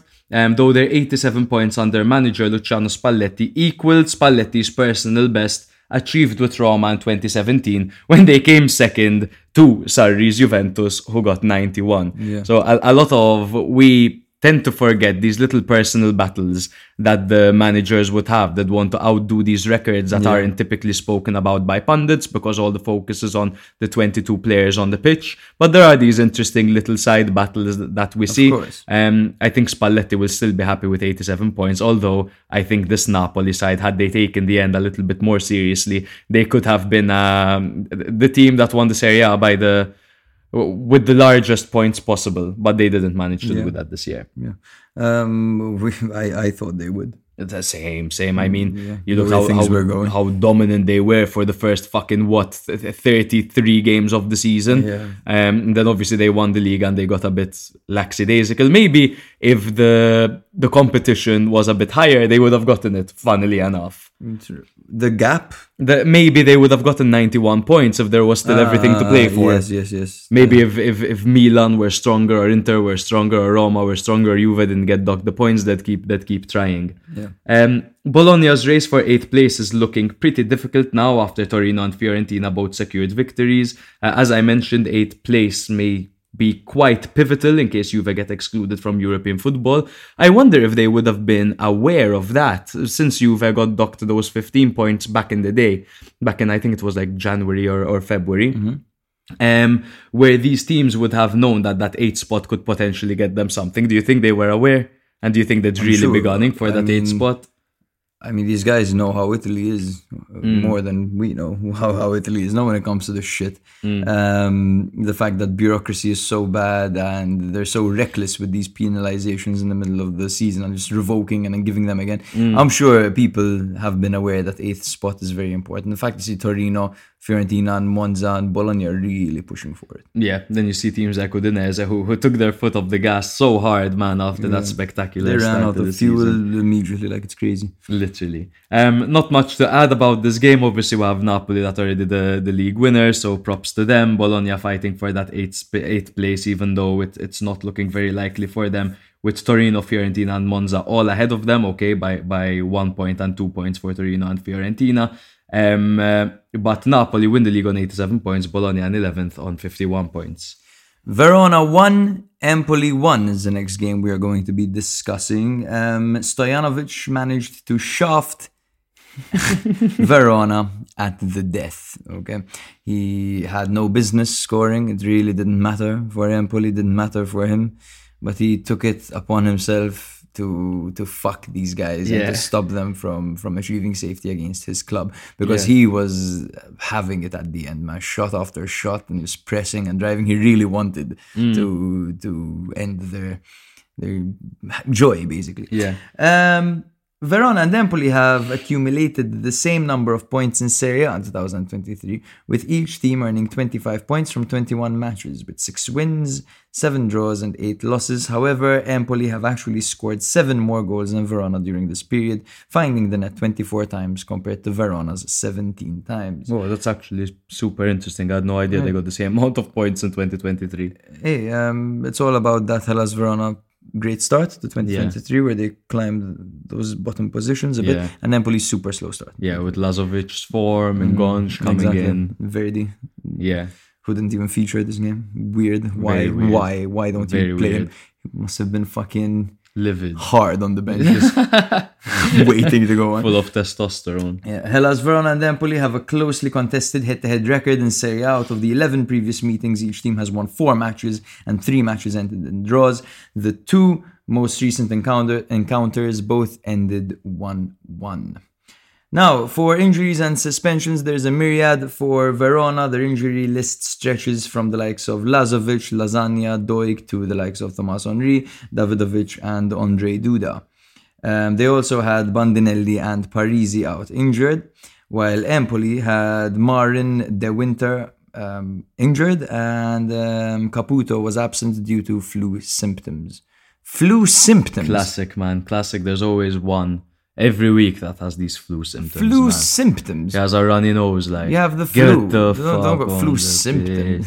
well, to be fair, bro, he, like these are all hangovers. These are all after hangovers. That, after that Yeah, four-one against victory Juve. against Juve, and Caputo was the first He one. probably that didn't play drunk, because because he might get drug tested. Bro, he was doing cocaine. But I, I'm gonna take that back. But, uh, people think I'm accusing him of taking cocaine, but he would have partied his guts Yeah, out, yeah, that's definitely, man. That's just, Rightly so, rightly This so. part of the banter that comes along with this podcast. guys, exactly. alright? Love Caputo. Love him. Ciccio Caputo.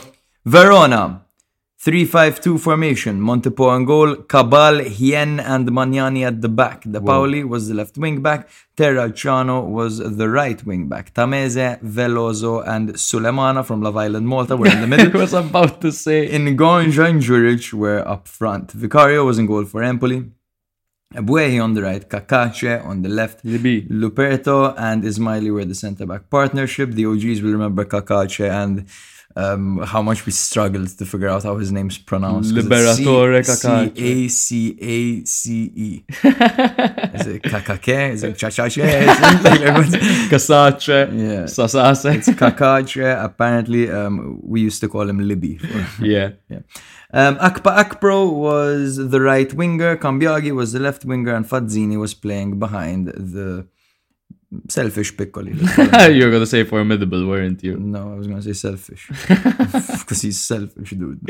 Now, in the first half, basically, there were just a bunch of missed opportunities. There was Ngonge, who, fa- who missed a chance after Luperto made a mistake. Um, Ngonge had another attempt on Vicario. Montipò um, denied Cacace and Cabal. Ngonge missed another header. Um, Ebue, he had a free header. It was My God. a bad miss. He headed it down to the ground. Unlike him. Towards goal, yes. And then in the second half, um, they decided to bring on Gaich, former Benevento man, Bayern Munich youth product, and he scored in the 62nd minute after rebounding um, Vicario's save on Ngonge's powerful long range shot. Um, Gaich was fueled with adrenaline, took off his top, everyone ran onto the pitch. It's a 62nd minute. Like, Relax. um, relax, yes, there's still a lot to play for, and I think that's what fueled Stojanovic with this Mm. vengeance. Um, they were defending well, Verona, to be honest. They were defending very well, but then in Empoli's late pressure was just too much for them. 96th minute equalizer by Stojanovic, who shoots it.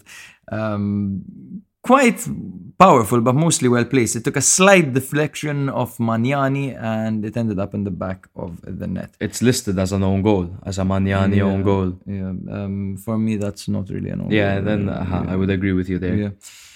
Um, Verona, bro, they missed a great opportunity to secure safety.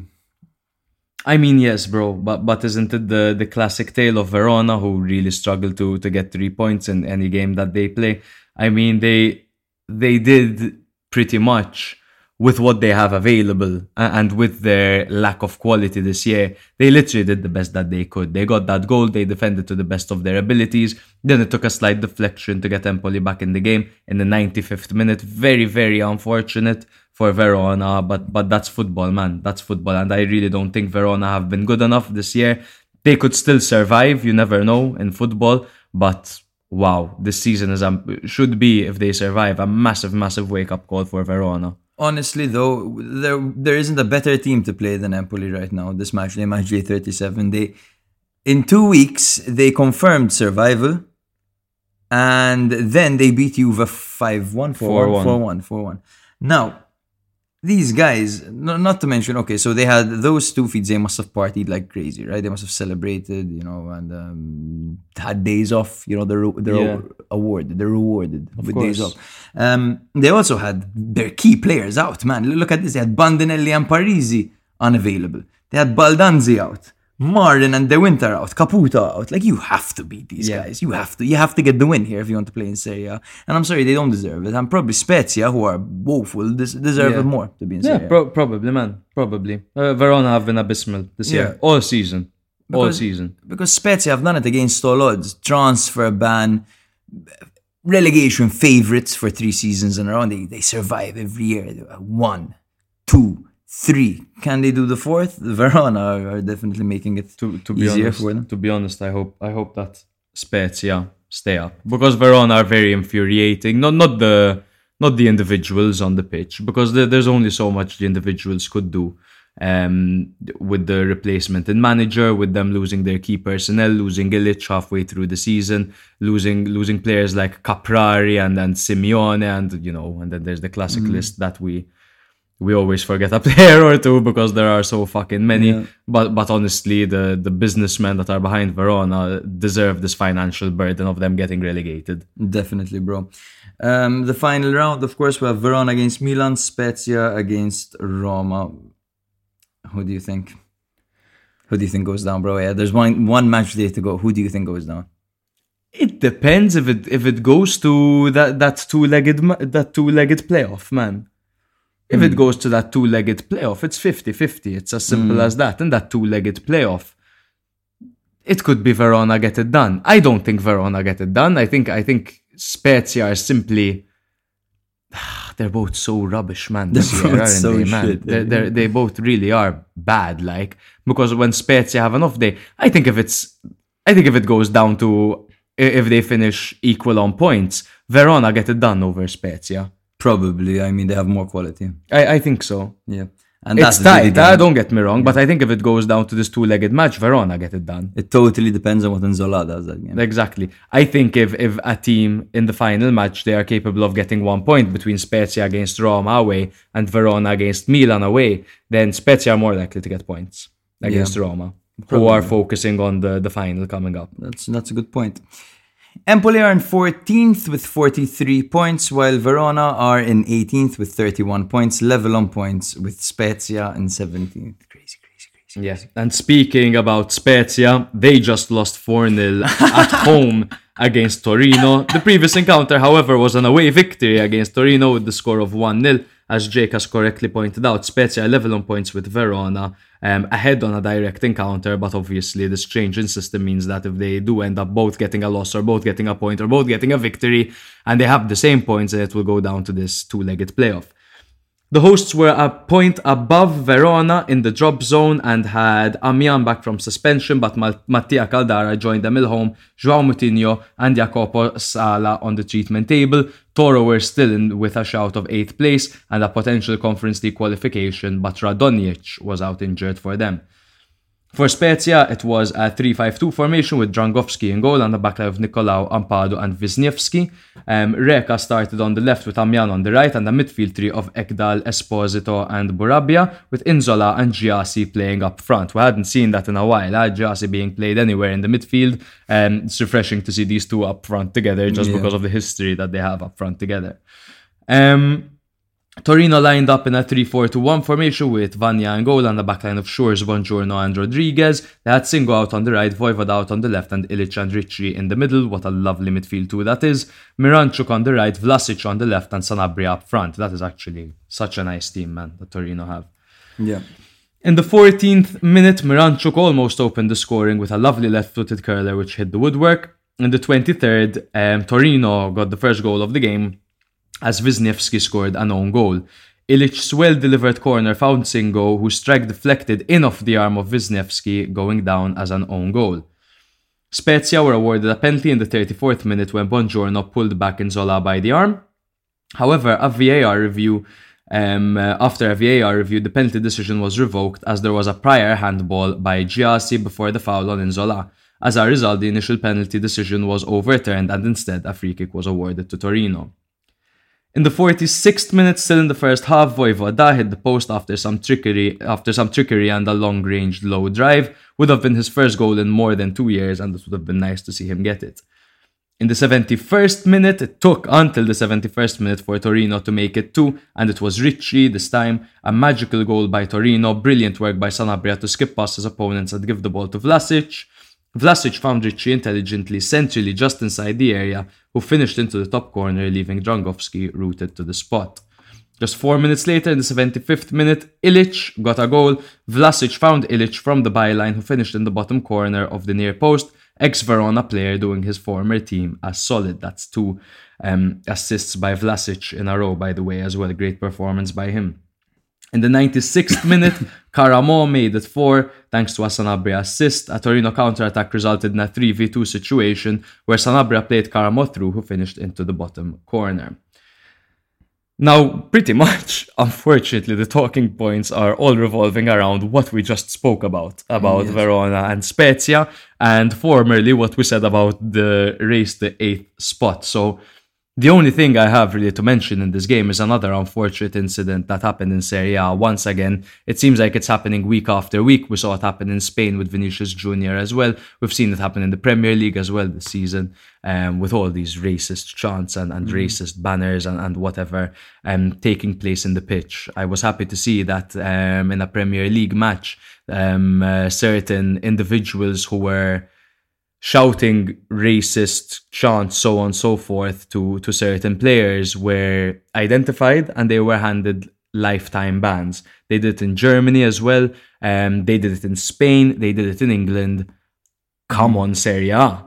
Come Yes, on, I'm Serie sure you have the technology to identify the offenders, ban them from the stadium for life, and that will stop people from doing it because people want to go back to the stadium. They could they could Allah give us seven angles of how the ball didn't cross the line. You can't identify some guys in the pitch, man. The, the players are pointing at them. Mm-hmm. Th- this is what happened. So during the match, an unfortunate incident occurred as some Spezia fans behind the Torino bench, behind the Torino bench, so very close to the stadium, directed racist abuse at Torino coach Ivan Juric. The match was temporarily halted just before halftime, and Gyasi, a player from Spezia, approached his own fans and urged them to stop the abusive behavior. A statement was read over the loudspeaker addressing the incident, and play eventually resumed. This incident highlighted the ongoing issue of racism in football and its negative impact on the game. Hopefully, these individuals will be identified, banned for life, and maybe even spat on. Because fuck these motherfuckers, why do you go to games? Why do you go to games? You're a Spezia fan. And you expect not to see your team lose 4 0 against Torino, who are miles, miles ahead of your club this season. Miles, you're gonna go there and you're just gonna hurl abuse at one of the most talented managers in the league, an absolute gentleman as well. You're gonna direct abuse towards him. Yeah, it's it's un, it's unacceptable and it's hypocritical because when it comes to racial abuse, the, the, you can find every race in every football. Exactly. it's so stupid. Like if you're racially abusing the opposition, then you're racially abusing your own your own boys, the boys on the field, the boys representing the club you love. So it's hypocritical and it's dumb. Um, On the topic of okay, so Torino a really good season, much improved, um, great project they have going on, signing decent young players. I like the way their project is going. Um, Spezia, do you know how much Robert Platek, born to a Polish family, American owner, bought um, Spezia for in 2021? A monthly payment of 3.99. Patreon. the price of Behind the scenes content. FIFA content. Come on, I'm gonna be. you get to see the process of me drawing the cover art. Oh man, it's just the three ninety nine. Like, get yourself off of McDonald's and get yourself on our Patreon. But no, tell, tell them, bro. Um, you want to guess? 2021, he bought Spezia. 2021? Oh, I don't know, bro. I'll, I'll, I'll honestly throw the most random figure out. 24 million euros. Not that much. 24 million euros. That's how small Spezia are. On, on the grand scale of things, 24 That's million like- euro, he bought the club. 24 million euro, you buy a player, like not a Literally, club, you know? literally, Just goes to show the levels over here. And Verona should not be anywhere near these guys. And that's why I want them to go down, because they deserve to be punished for the mismanagement of, of that team. But anyway, Exactly. Um, uh, you- you- just for context, you get 25 million if you get promoted Yeah. from Serie B to Serie A. In the Premier League, you get 100 million, by the way, just for comparison's sake. in, in Zola is worth more than Spezia. Literally. No, no, no. 100%. Nowadays, I think their price would have gone up. yes, yes, Um, well, it depends because they might be a, a Serie B They don't have. Saponara anymore. and they don't have Saponara an- an- anymore or any of the great managers that they had before, man, because they. They had a few. Uh, that's what they have. Huh? They they have. A, they've always managed to recruit the right people. Mm. Semplici, not a big fan, but Motta and Italiano were fantastic. Yes, yes, yes. And, and come on, to own a team in La Spezia, such a beautiful, beautiful space in Italy, man. Yeah. That, that, that should, to be honest, increase their value. That's where the 24 million came from, I think. totally. Torino, 8th place, 53 points. Current leaders in that race to 8th place, whilst Spezia, 17 points, sorry, um, 17th place on 31 points, level with Verona in 18th. You confused me. I'm gonna have to start the podcast all over again.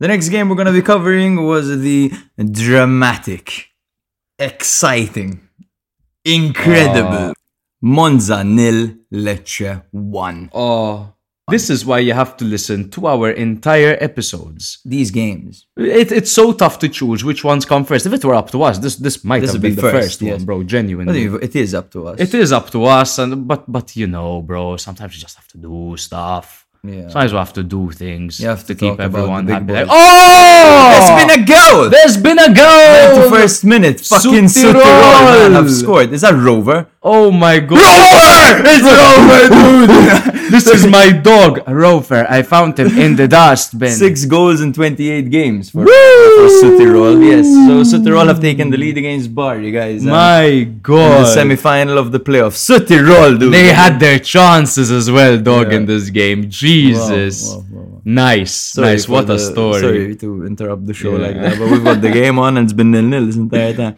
Of course, there's still the second leg that needs to take place in Bari. Yeah, yeah. But massive step in the right direction for Südtirol. Yes, um, this match had high stakes. Um, by the way, going back to Monza Lecce, Yeah. uh, Monza nil Lecce one. Um, there was last minute penalty drama for both teams. Okay, let's let's get down to it. Um, of course, Monza were looking at that eighth place for the potential Conference League qualification, while Lecce are fighting for survival, as we've discussed many a time. So injuries and suspensions affected both lineups. Caldirola was out, and Dermaku was out, and Hjulmand had to play for Lecce with a muscle injury. He came My on God. in the second half, um, but they were desperate. They need their main man. You know, Hjulmand is the guy. Yeah, Is yeah. the guy over there. He's No. the glory. Now, Lecce took quite a defensive stance in this game, of course. Uh, Monza dominated the possession. They had 74% ball possession, but um, Lecce were tight knit and they barely let any shots through. So it seemed like they were going for anything over here, even a point, you know, just to distance themselves from those two rubbish teams. Yeah, literally, Spezia and. Verona. Um, yeah, so we have Monza lining up with their usual 3-4-1-2 formation with Di Gregorio on goal. Itzomari and um, Marlon were at the back, with Carlos Augusto on the left and Ciurria on the right, Pessina and Rovella in the middle, with Dany Mota playing behind Caprari and Petagna. For Lecce, it was usual 4-3-3 formation. Do I need even need to say the back line?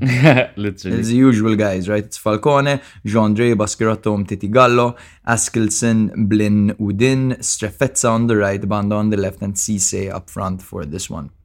So yes, it was a tight game. Of course, Lecce shut up shop well. Monza tried to attack. They dominated the possession, 74% to Lecce's 26, but they barely had a shot. The real action and penalty drama started in the 91st minute when Baschirotto mistimed his tackle on Colpani, giving away a penalty. It, it needed a VAR review. Um, Gytkjær stepped up and Falcone saved the penalty. What a hero.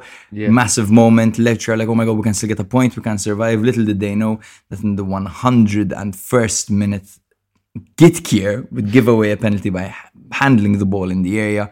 Lorenzo Colombo, the youngster, speaking of baby bombers, that's a baby bomber right there. Yeah. Lorenzo Colombo on loan from Milan, he stepped up. Lots of pressure with the fans right behind the goal. A long wait as Long usual, wait. man.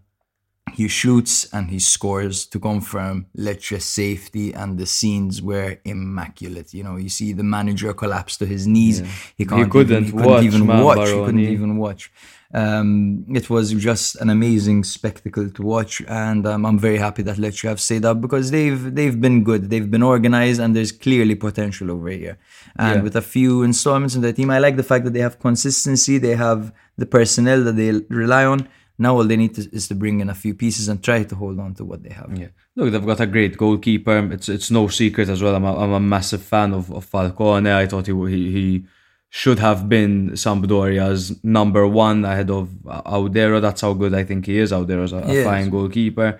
That back line, Gendrey, Baschirotto, Umtiti and Gallo. I mean, it's not easy to, to just get promoted as a team and show all your faith in four guys um, with only one real installment in, in Umtiti. Uh, Yes. Gendrey Baschirotto and Gallo are Lecce players through and through. Um, even Askildsen, Blin, and, and Oudin. The, Oudin was the only player brought in. Strefezza, Banda, Cisse. Yeah, They, not to mention they did it with their guys, man. Hjulmand. Hjulmand they did it with their guys. Di Francesco. Yeah. So uh, that that's why I like them. And they were super solid, very good from set pieces with with Baschirotto towering over everyone. And they just did what they had to do. They had a very tough time in the second half of the season. They had a very good start to the mm. season. That first game against Inter, where they had all those injuries in defense, and, and Inter only managed to find a late goal to get the victory over them. They had shut up shop really well. They did a great job after that. Gave everyone a tough time, and they and they got their their special moment. Okay, it took it took a depressing couple of moments for one of the Monza players in, in Gytkjær, who didn't have many chances Man of the match season. for Lecce. Man of the match for, for Lecce, definitely missing the penalty and then giving away a penalty that they converted. Um, what was the video Monza had put up on social media? One kiss is all All it takes. falling in love with me Gytkjær, whenever yes. Gytkjær scores. Um, yes, Lecce have actually never conceded more than two goals in a game. That just goes to show how good their backline is. A few offensive changes, and they'll be good to go if they manage to hang on to everyone. Yeah. So yes, um, after this intense, dramatic encounter, the current standings are. You're so good at this. Bro. Thank you very much. I'm sure everyone knows that. Like, look at this guy buying time. um, Lecce are in 16th with 36 points, while Monza are in 10th with 52 points. That eight space is still up for grabs for them, depending on what Torino and Fiorentina do, of course. Yeah. The penultimate game we're going to be covering was Salernitana's dramatic 3-2 victory over Udinese. This is what we fucking left for the end, man. All these bloody bangers. There's a 3-2 victory for Salernitana over Udinese. And Salerno, the previous encounter was a nil-nil draw between both these sides. Because of this victory, Salernitana confirmed that they'll be staying in Serie A for their third consecutive season. Um, yeah, I mean there was no doubt over there. I think from from both our ends they've been so good, but the fact that they got a victory in this manner over Udinese just fucking confirmed that. To be honest, the hosts had Daniliuc and Gyomber suspended, plus Fazio, Valencia, and top scorer Boulaye Dia injured, and then as well Lovato pulled out in the warm up, adding to the issues. Um, so everything was against Salernitana coming into this game. Udogie sat out a ban for the Friulani with Isaac Success, Ebosse, Deulofeu, Ehizibue, and Pafundi unavailable. Salernitana played a 3-4-2-1 formation with Fiorillo on goal and a backline of Pirola, Troost-Ekong and Bronn. Mazzocchi on the left, Kastanos on the right with Coulibaly and Vilhena in the middle. Botheim started um, on the left of Piątek, Candreva on the right of Piątek, and guess who was up front? Piątek. Um, Udinese played a 3-4-1-1 formation with Silvestri in, in goal and a backline of Perez, Bijol and Masina. Pereyra on the right, Zeegelaar on the left, good to see Zeegelaar. Um, and a midfield trio of Samardzic, Walace and Lovrić with Thauvin playing behind Nestorovski, who features in the last four games of every season. um, Zeegelaar opened the scoring for Udinese in the 24th minute. It was Samardzic's strike that played ping pong with two Salernitana defenders before falling to Sandi Lovrić, who intelligently chipped the ball through to Zeegelaar, who finished well. There even seemed to be a handball in the ping pong moment on Bronn, but advantage was played and Zeegelaar netted. In the 30th minute, just six minutes later, Nestorovski made it 2 for Udinese, Salernitana finding themselves 2 0 down at home just 30 minutes into the game. Thauvin unleashed Pereyra with a super through ball, and the captain unselfishly squared it to Nestorovski, who finished into an empty net. Just before halftime in the 42nd minute, however, Salernitana pulled one back through Kastanos. Kastanos left Silvestri rooted to the spot with a spectacular left-footed curling strike into the top corner from just inside the area after being found intelligently by Candreva. In the 57th minute, then it was the assister that turned into goal scorer as Candreva scored. It was Mazzocchi who laid off a free kick to Candreva, who struck the ball cleanly with power into the keeper's direction and into the back of the net. Fantastic goal. It's not easy to beat Silvestri in that manner. In the 78th minute, Arslan had the opportunity to put Udinese back in front, but he missed an open goal, skying it after a square ball by Beto. In the 86th minute, Zeegelaar received his second yellow after losing possession and pulling Iervolino to the ground. Who would have thought that a red card in the 86th minute would change the game? It was the 96th minute that former Udinese player Troost Ekong scored after a Sambia assist. The scenes were absolutely immaculate. You are here watching the, the game with oh, my yes. good friend Adam Ryan, who works with me. He's a beautiful soul. Um, I was showering because I had an all nighter the night before, and I was absolutely disgusting. It was wa- Similar to now, bro, because you smell like shit. Ah, come on, bro. I had a tough day.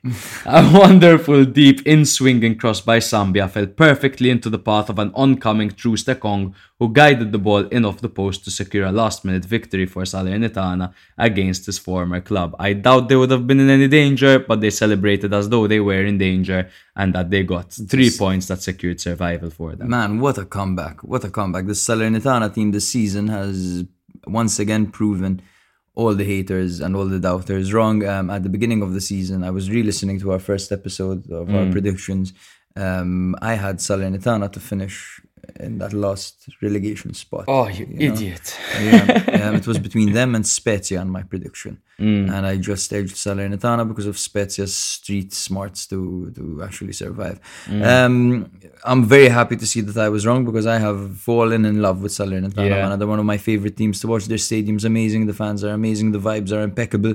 Um, Troost-Ekong's goal at the end, just it, it just shows the passion of, of Salerno and Mm. of all the people of Salerno and, and this team, man. And the, and just- of the, the storyline is just incredible because he was there, right? He, he was there, and, and was not only was he there, but he had that whole Watford Udinese Pozzo Yeah. thing going on. So I I think people that leave Udinese and leave Watford typically have a bad taste in their mouth because they're just used as, used as pawns for these businessmen. I've been saying this a lot in this Yes. this episode, going after the businessmen.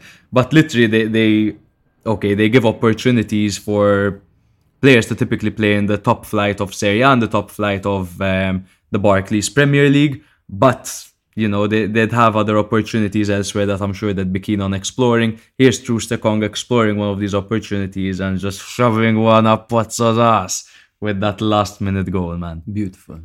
Candreva's goal, Candreva's assist. I mean, Candreva, just, just when the stakes are high, Candreva's a monster, bro, isn't he, man? I let him love go on fantasy football and he exploded. And, and for who? Tell them.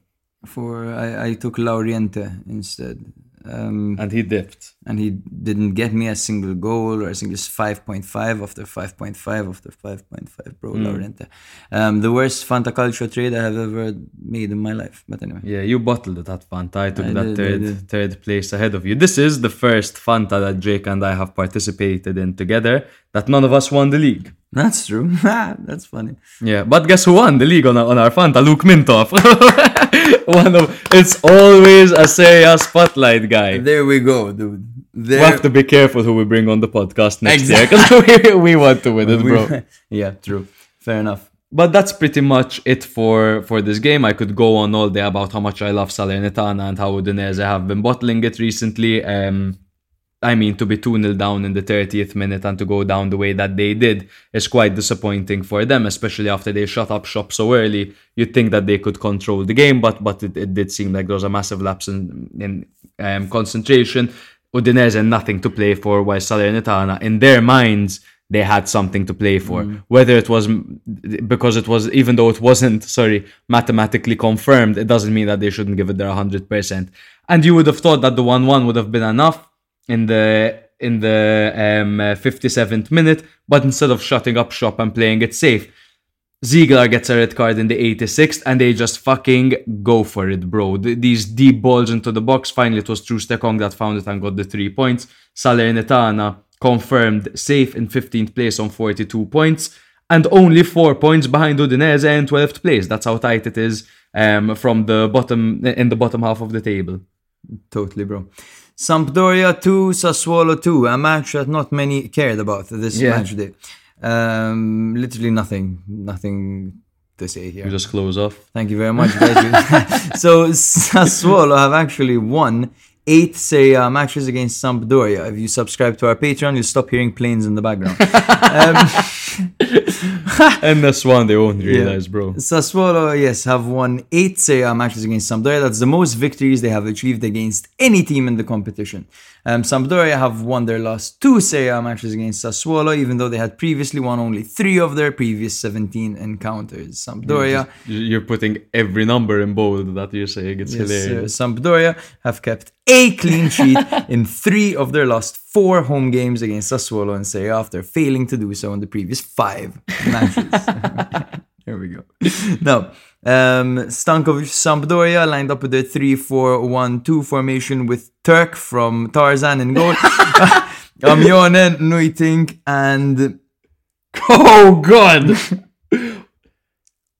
Oikonomou. Oikonomou, I think. Yes, we'll go for Oikonomou. I want to lock in those lyrics. Wrong, it was I Sharona. now, Augello was the left fullback, Zanoli was the right fullback, stacked in that department. Rincon, Harry Winks, and Léris in the middle. Then you start to understand why they're a bit, you know. And then Quagliarella and Gabbiadini up front. And once again, it really paints the picture. They have no mobility. They really can't stretch defenses with uh, Quagliarella and Gabbiadini up front. Bro, once you said Harry Wanks instead of Harry, Harry Winks, Winks, and you've never said it again, but it was what a moment that That's was. funny, bro. That's it. Harry wanks, dude. Harry winks, but does he wank? Consigli was in goal for Sassuolo under 4-3-3 formation with Zortea as the right back, um, Erlić and Ferrari as the centre backs, and Rogerio as the left back. Um, just look look at the screenshot from who scored, bro.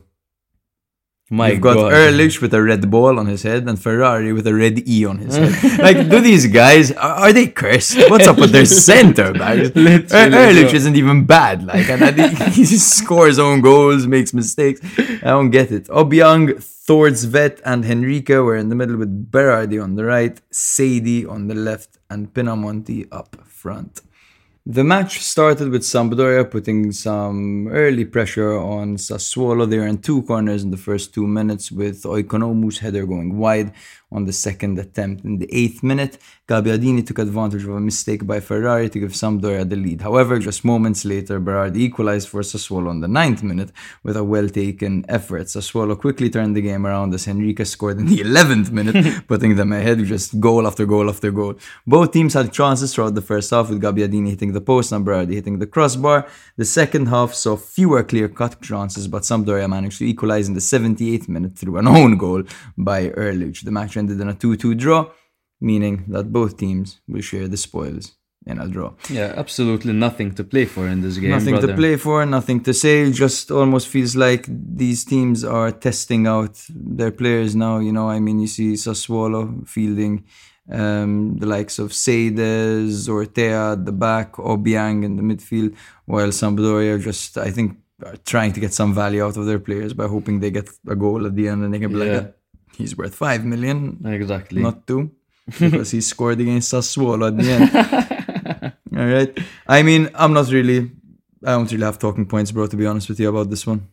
Oh, I'm not. I'm not surprised. I, again, this this game had friendly written all over it, didn't it, man? Yeah, yeah, yeah. Genuinely. Just, just a bunch of guys hanging out, playing some football. Mm. You know, both teams start with an S. Like, the S Derby. Yes, Um, the Saw Derby. Obviously, the classic Sassuolo need, need, need to invest in defenders. While Sampdoria need, need, need investors. Uh, Yeah, and exactly. apparently, apparently, the Leeds guy is, is buying Sampdoria, bro. The the owner of Leeds, and apparently he's been given the green light, and this must happen. Yeah, he's that Radrizzani guy. Apparently, the, the lead supporters want him out anyway because they, they got relegated this season. Um, so maybe it's an opportunity for him to take a new venture in Italy, get this very historic, beautiful brand, beautiful team that Sampdoria are, and try to guide them back into Serie A, inject some funding in them, and, and you know, just do his best to make them a consistent Serie A team again. I miss the team Sampdoria used to be. Same, bro. Um, our boy Taco on, on Twitter tagged us and told us that he started a career on Football Manager 2023 with Sampdoria. And I'm going to read what he said, okay? I started a career on FM23 with Sampdoria, and I'm going to prove that it's easy to do well with them as long as we don't play Gabbiadini on the wing. I think salvation is guaranteed pretty much with, with Gabbiadini playing up front. Literally, the man. You see what happens when you play him up front? He becomes the top scorer of the team. Probably, I think he has 75% of the goals that Sampdoria have this season. I genuinely wouldn't be surprised. And Augello probably has half the assists. Like, Exactly. Honestly, they've barely got anything, man. yeah, Augello's being linked to be Theo's vice for next year at, at Milan. That would be very nice. Yeah. Hopefully, he's done studying physics. yeah, um, that's actually true. He was Yeah. studying physics for a while. But yes, guys, um, that's it. Um, Where they are in the table. oh yes, I mean, so Yeah, I think I think everyone knows Sampdoria I, last. have, I have to piss, dude. That's why I'm fucking. so you can do it. Yeah, last bit. Sampdoria are dead last with 19 points. while- Confirmed last. There's nothing Yes. they can do about While it. Well, Sassuolo are 13th with 45 points. 13, the unlucky number for the unlucky team. Yeah. Well, thank you very much for tuning in once again, guys. The penultimate episode of season two. Well, actually, not really the penultimate because we'll have the next episode where we'll talk about all that happened in match day 30, 38 of the of the season, the last match day. Naturally, we'll be talking about my stay in Milan to watch Milan Verona, which is going to be a bit of a party now rather than a fight for top four. Um, and yeah, and then we'll obviously do our our classic full rundown of the entire league with our tops and flops. Last year it was a four hour episode. I don't know if it's gonna be four Yeah, hours we'll again see. this season. We'll see. But thank you for tuning in, guys. Don't forget to follow us on um, Instagram, TikTok, Twitter, and YouTube, as well as give us a rating on Spotify, Apple Podcasts, Google Play, wherever you're listening. If you're interested in our Patreon, you can find our link in our bio on Instagram. You can hit us up um, uh, if you have any questions, and we'll guide you accordingly from there. We love to hear from you guys, so do drop a text. Don't be shy. Definitely. Don't, don't be a stranger there. Don't, don't be a stranger, baby. Okay. Time for the outro music. Yep. Here we go. Yeah! Mean that they was dropping over there would make them switch connects. Get anything I want and making sure I never miss a step. Only thing we ever focused on is secrets better kept. Everywhere we go, I'm that nigga. Me no disrespect. If it ain't no money on the line, it's a disconnect. Found a couple stacks in accounts that I didn't.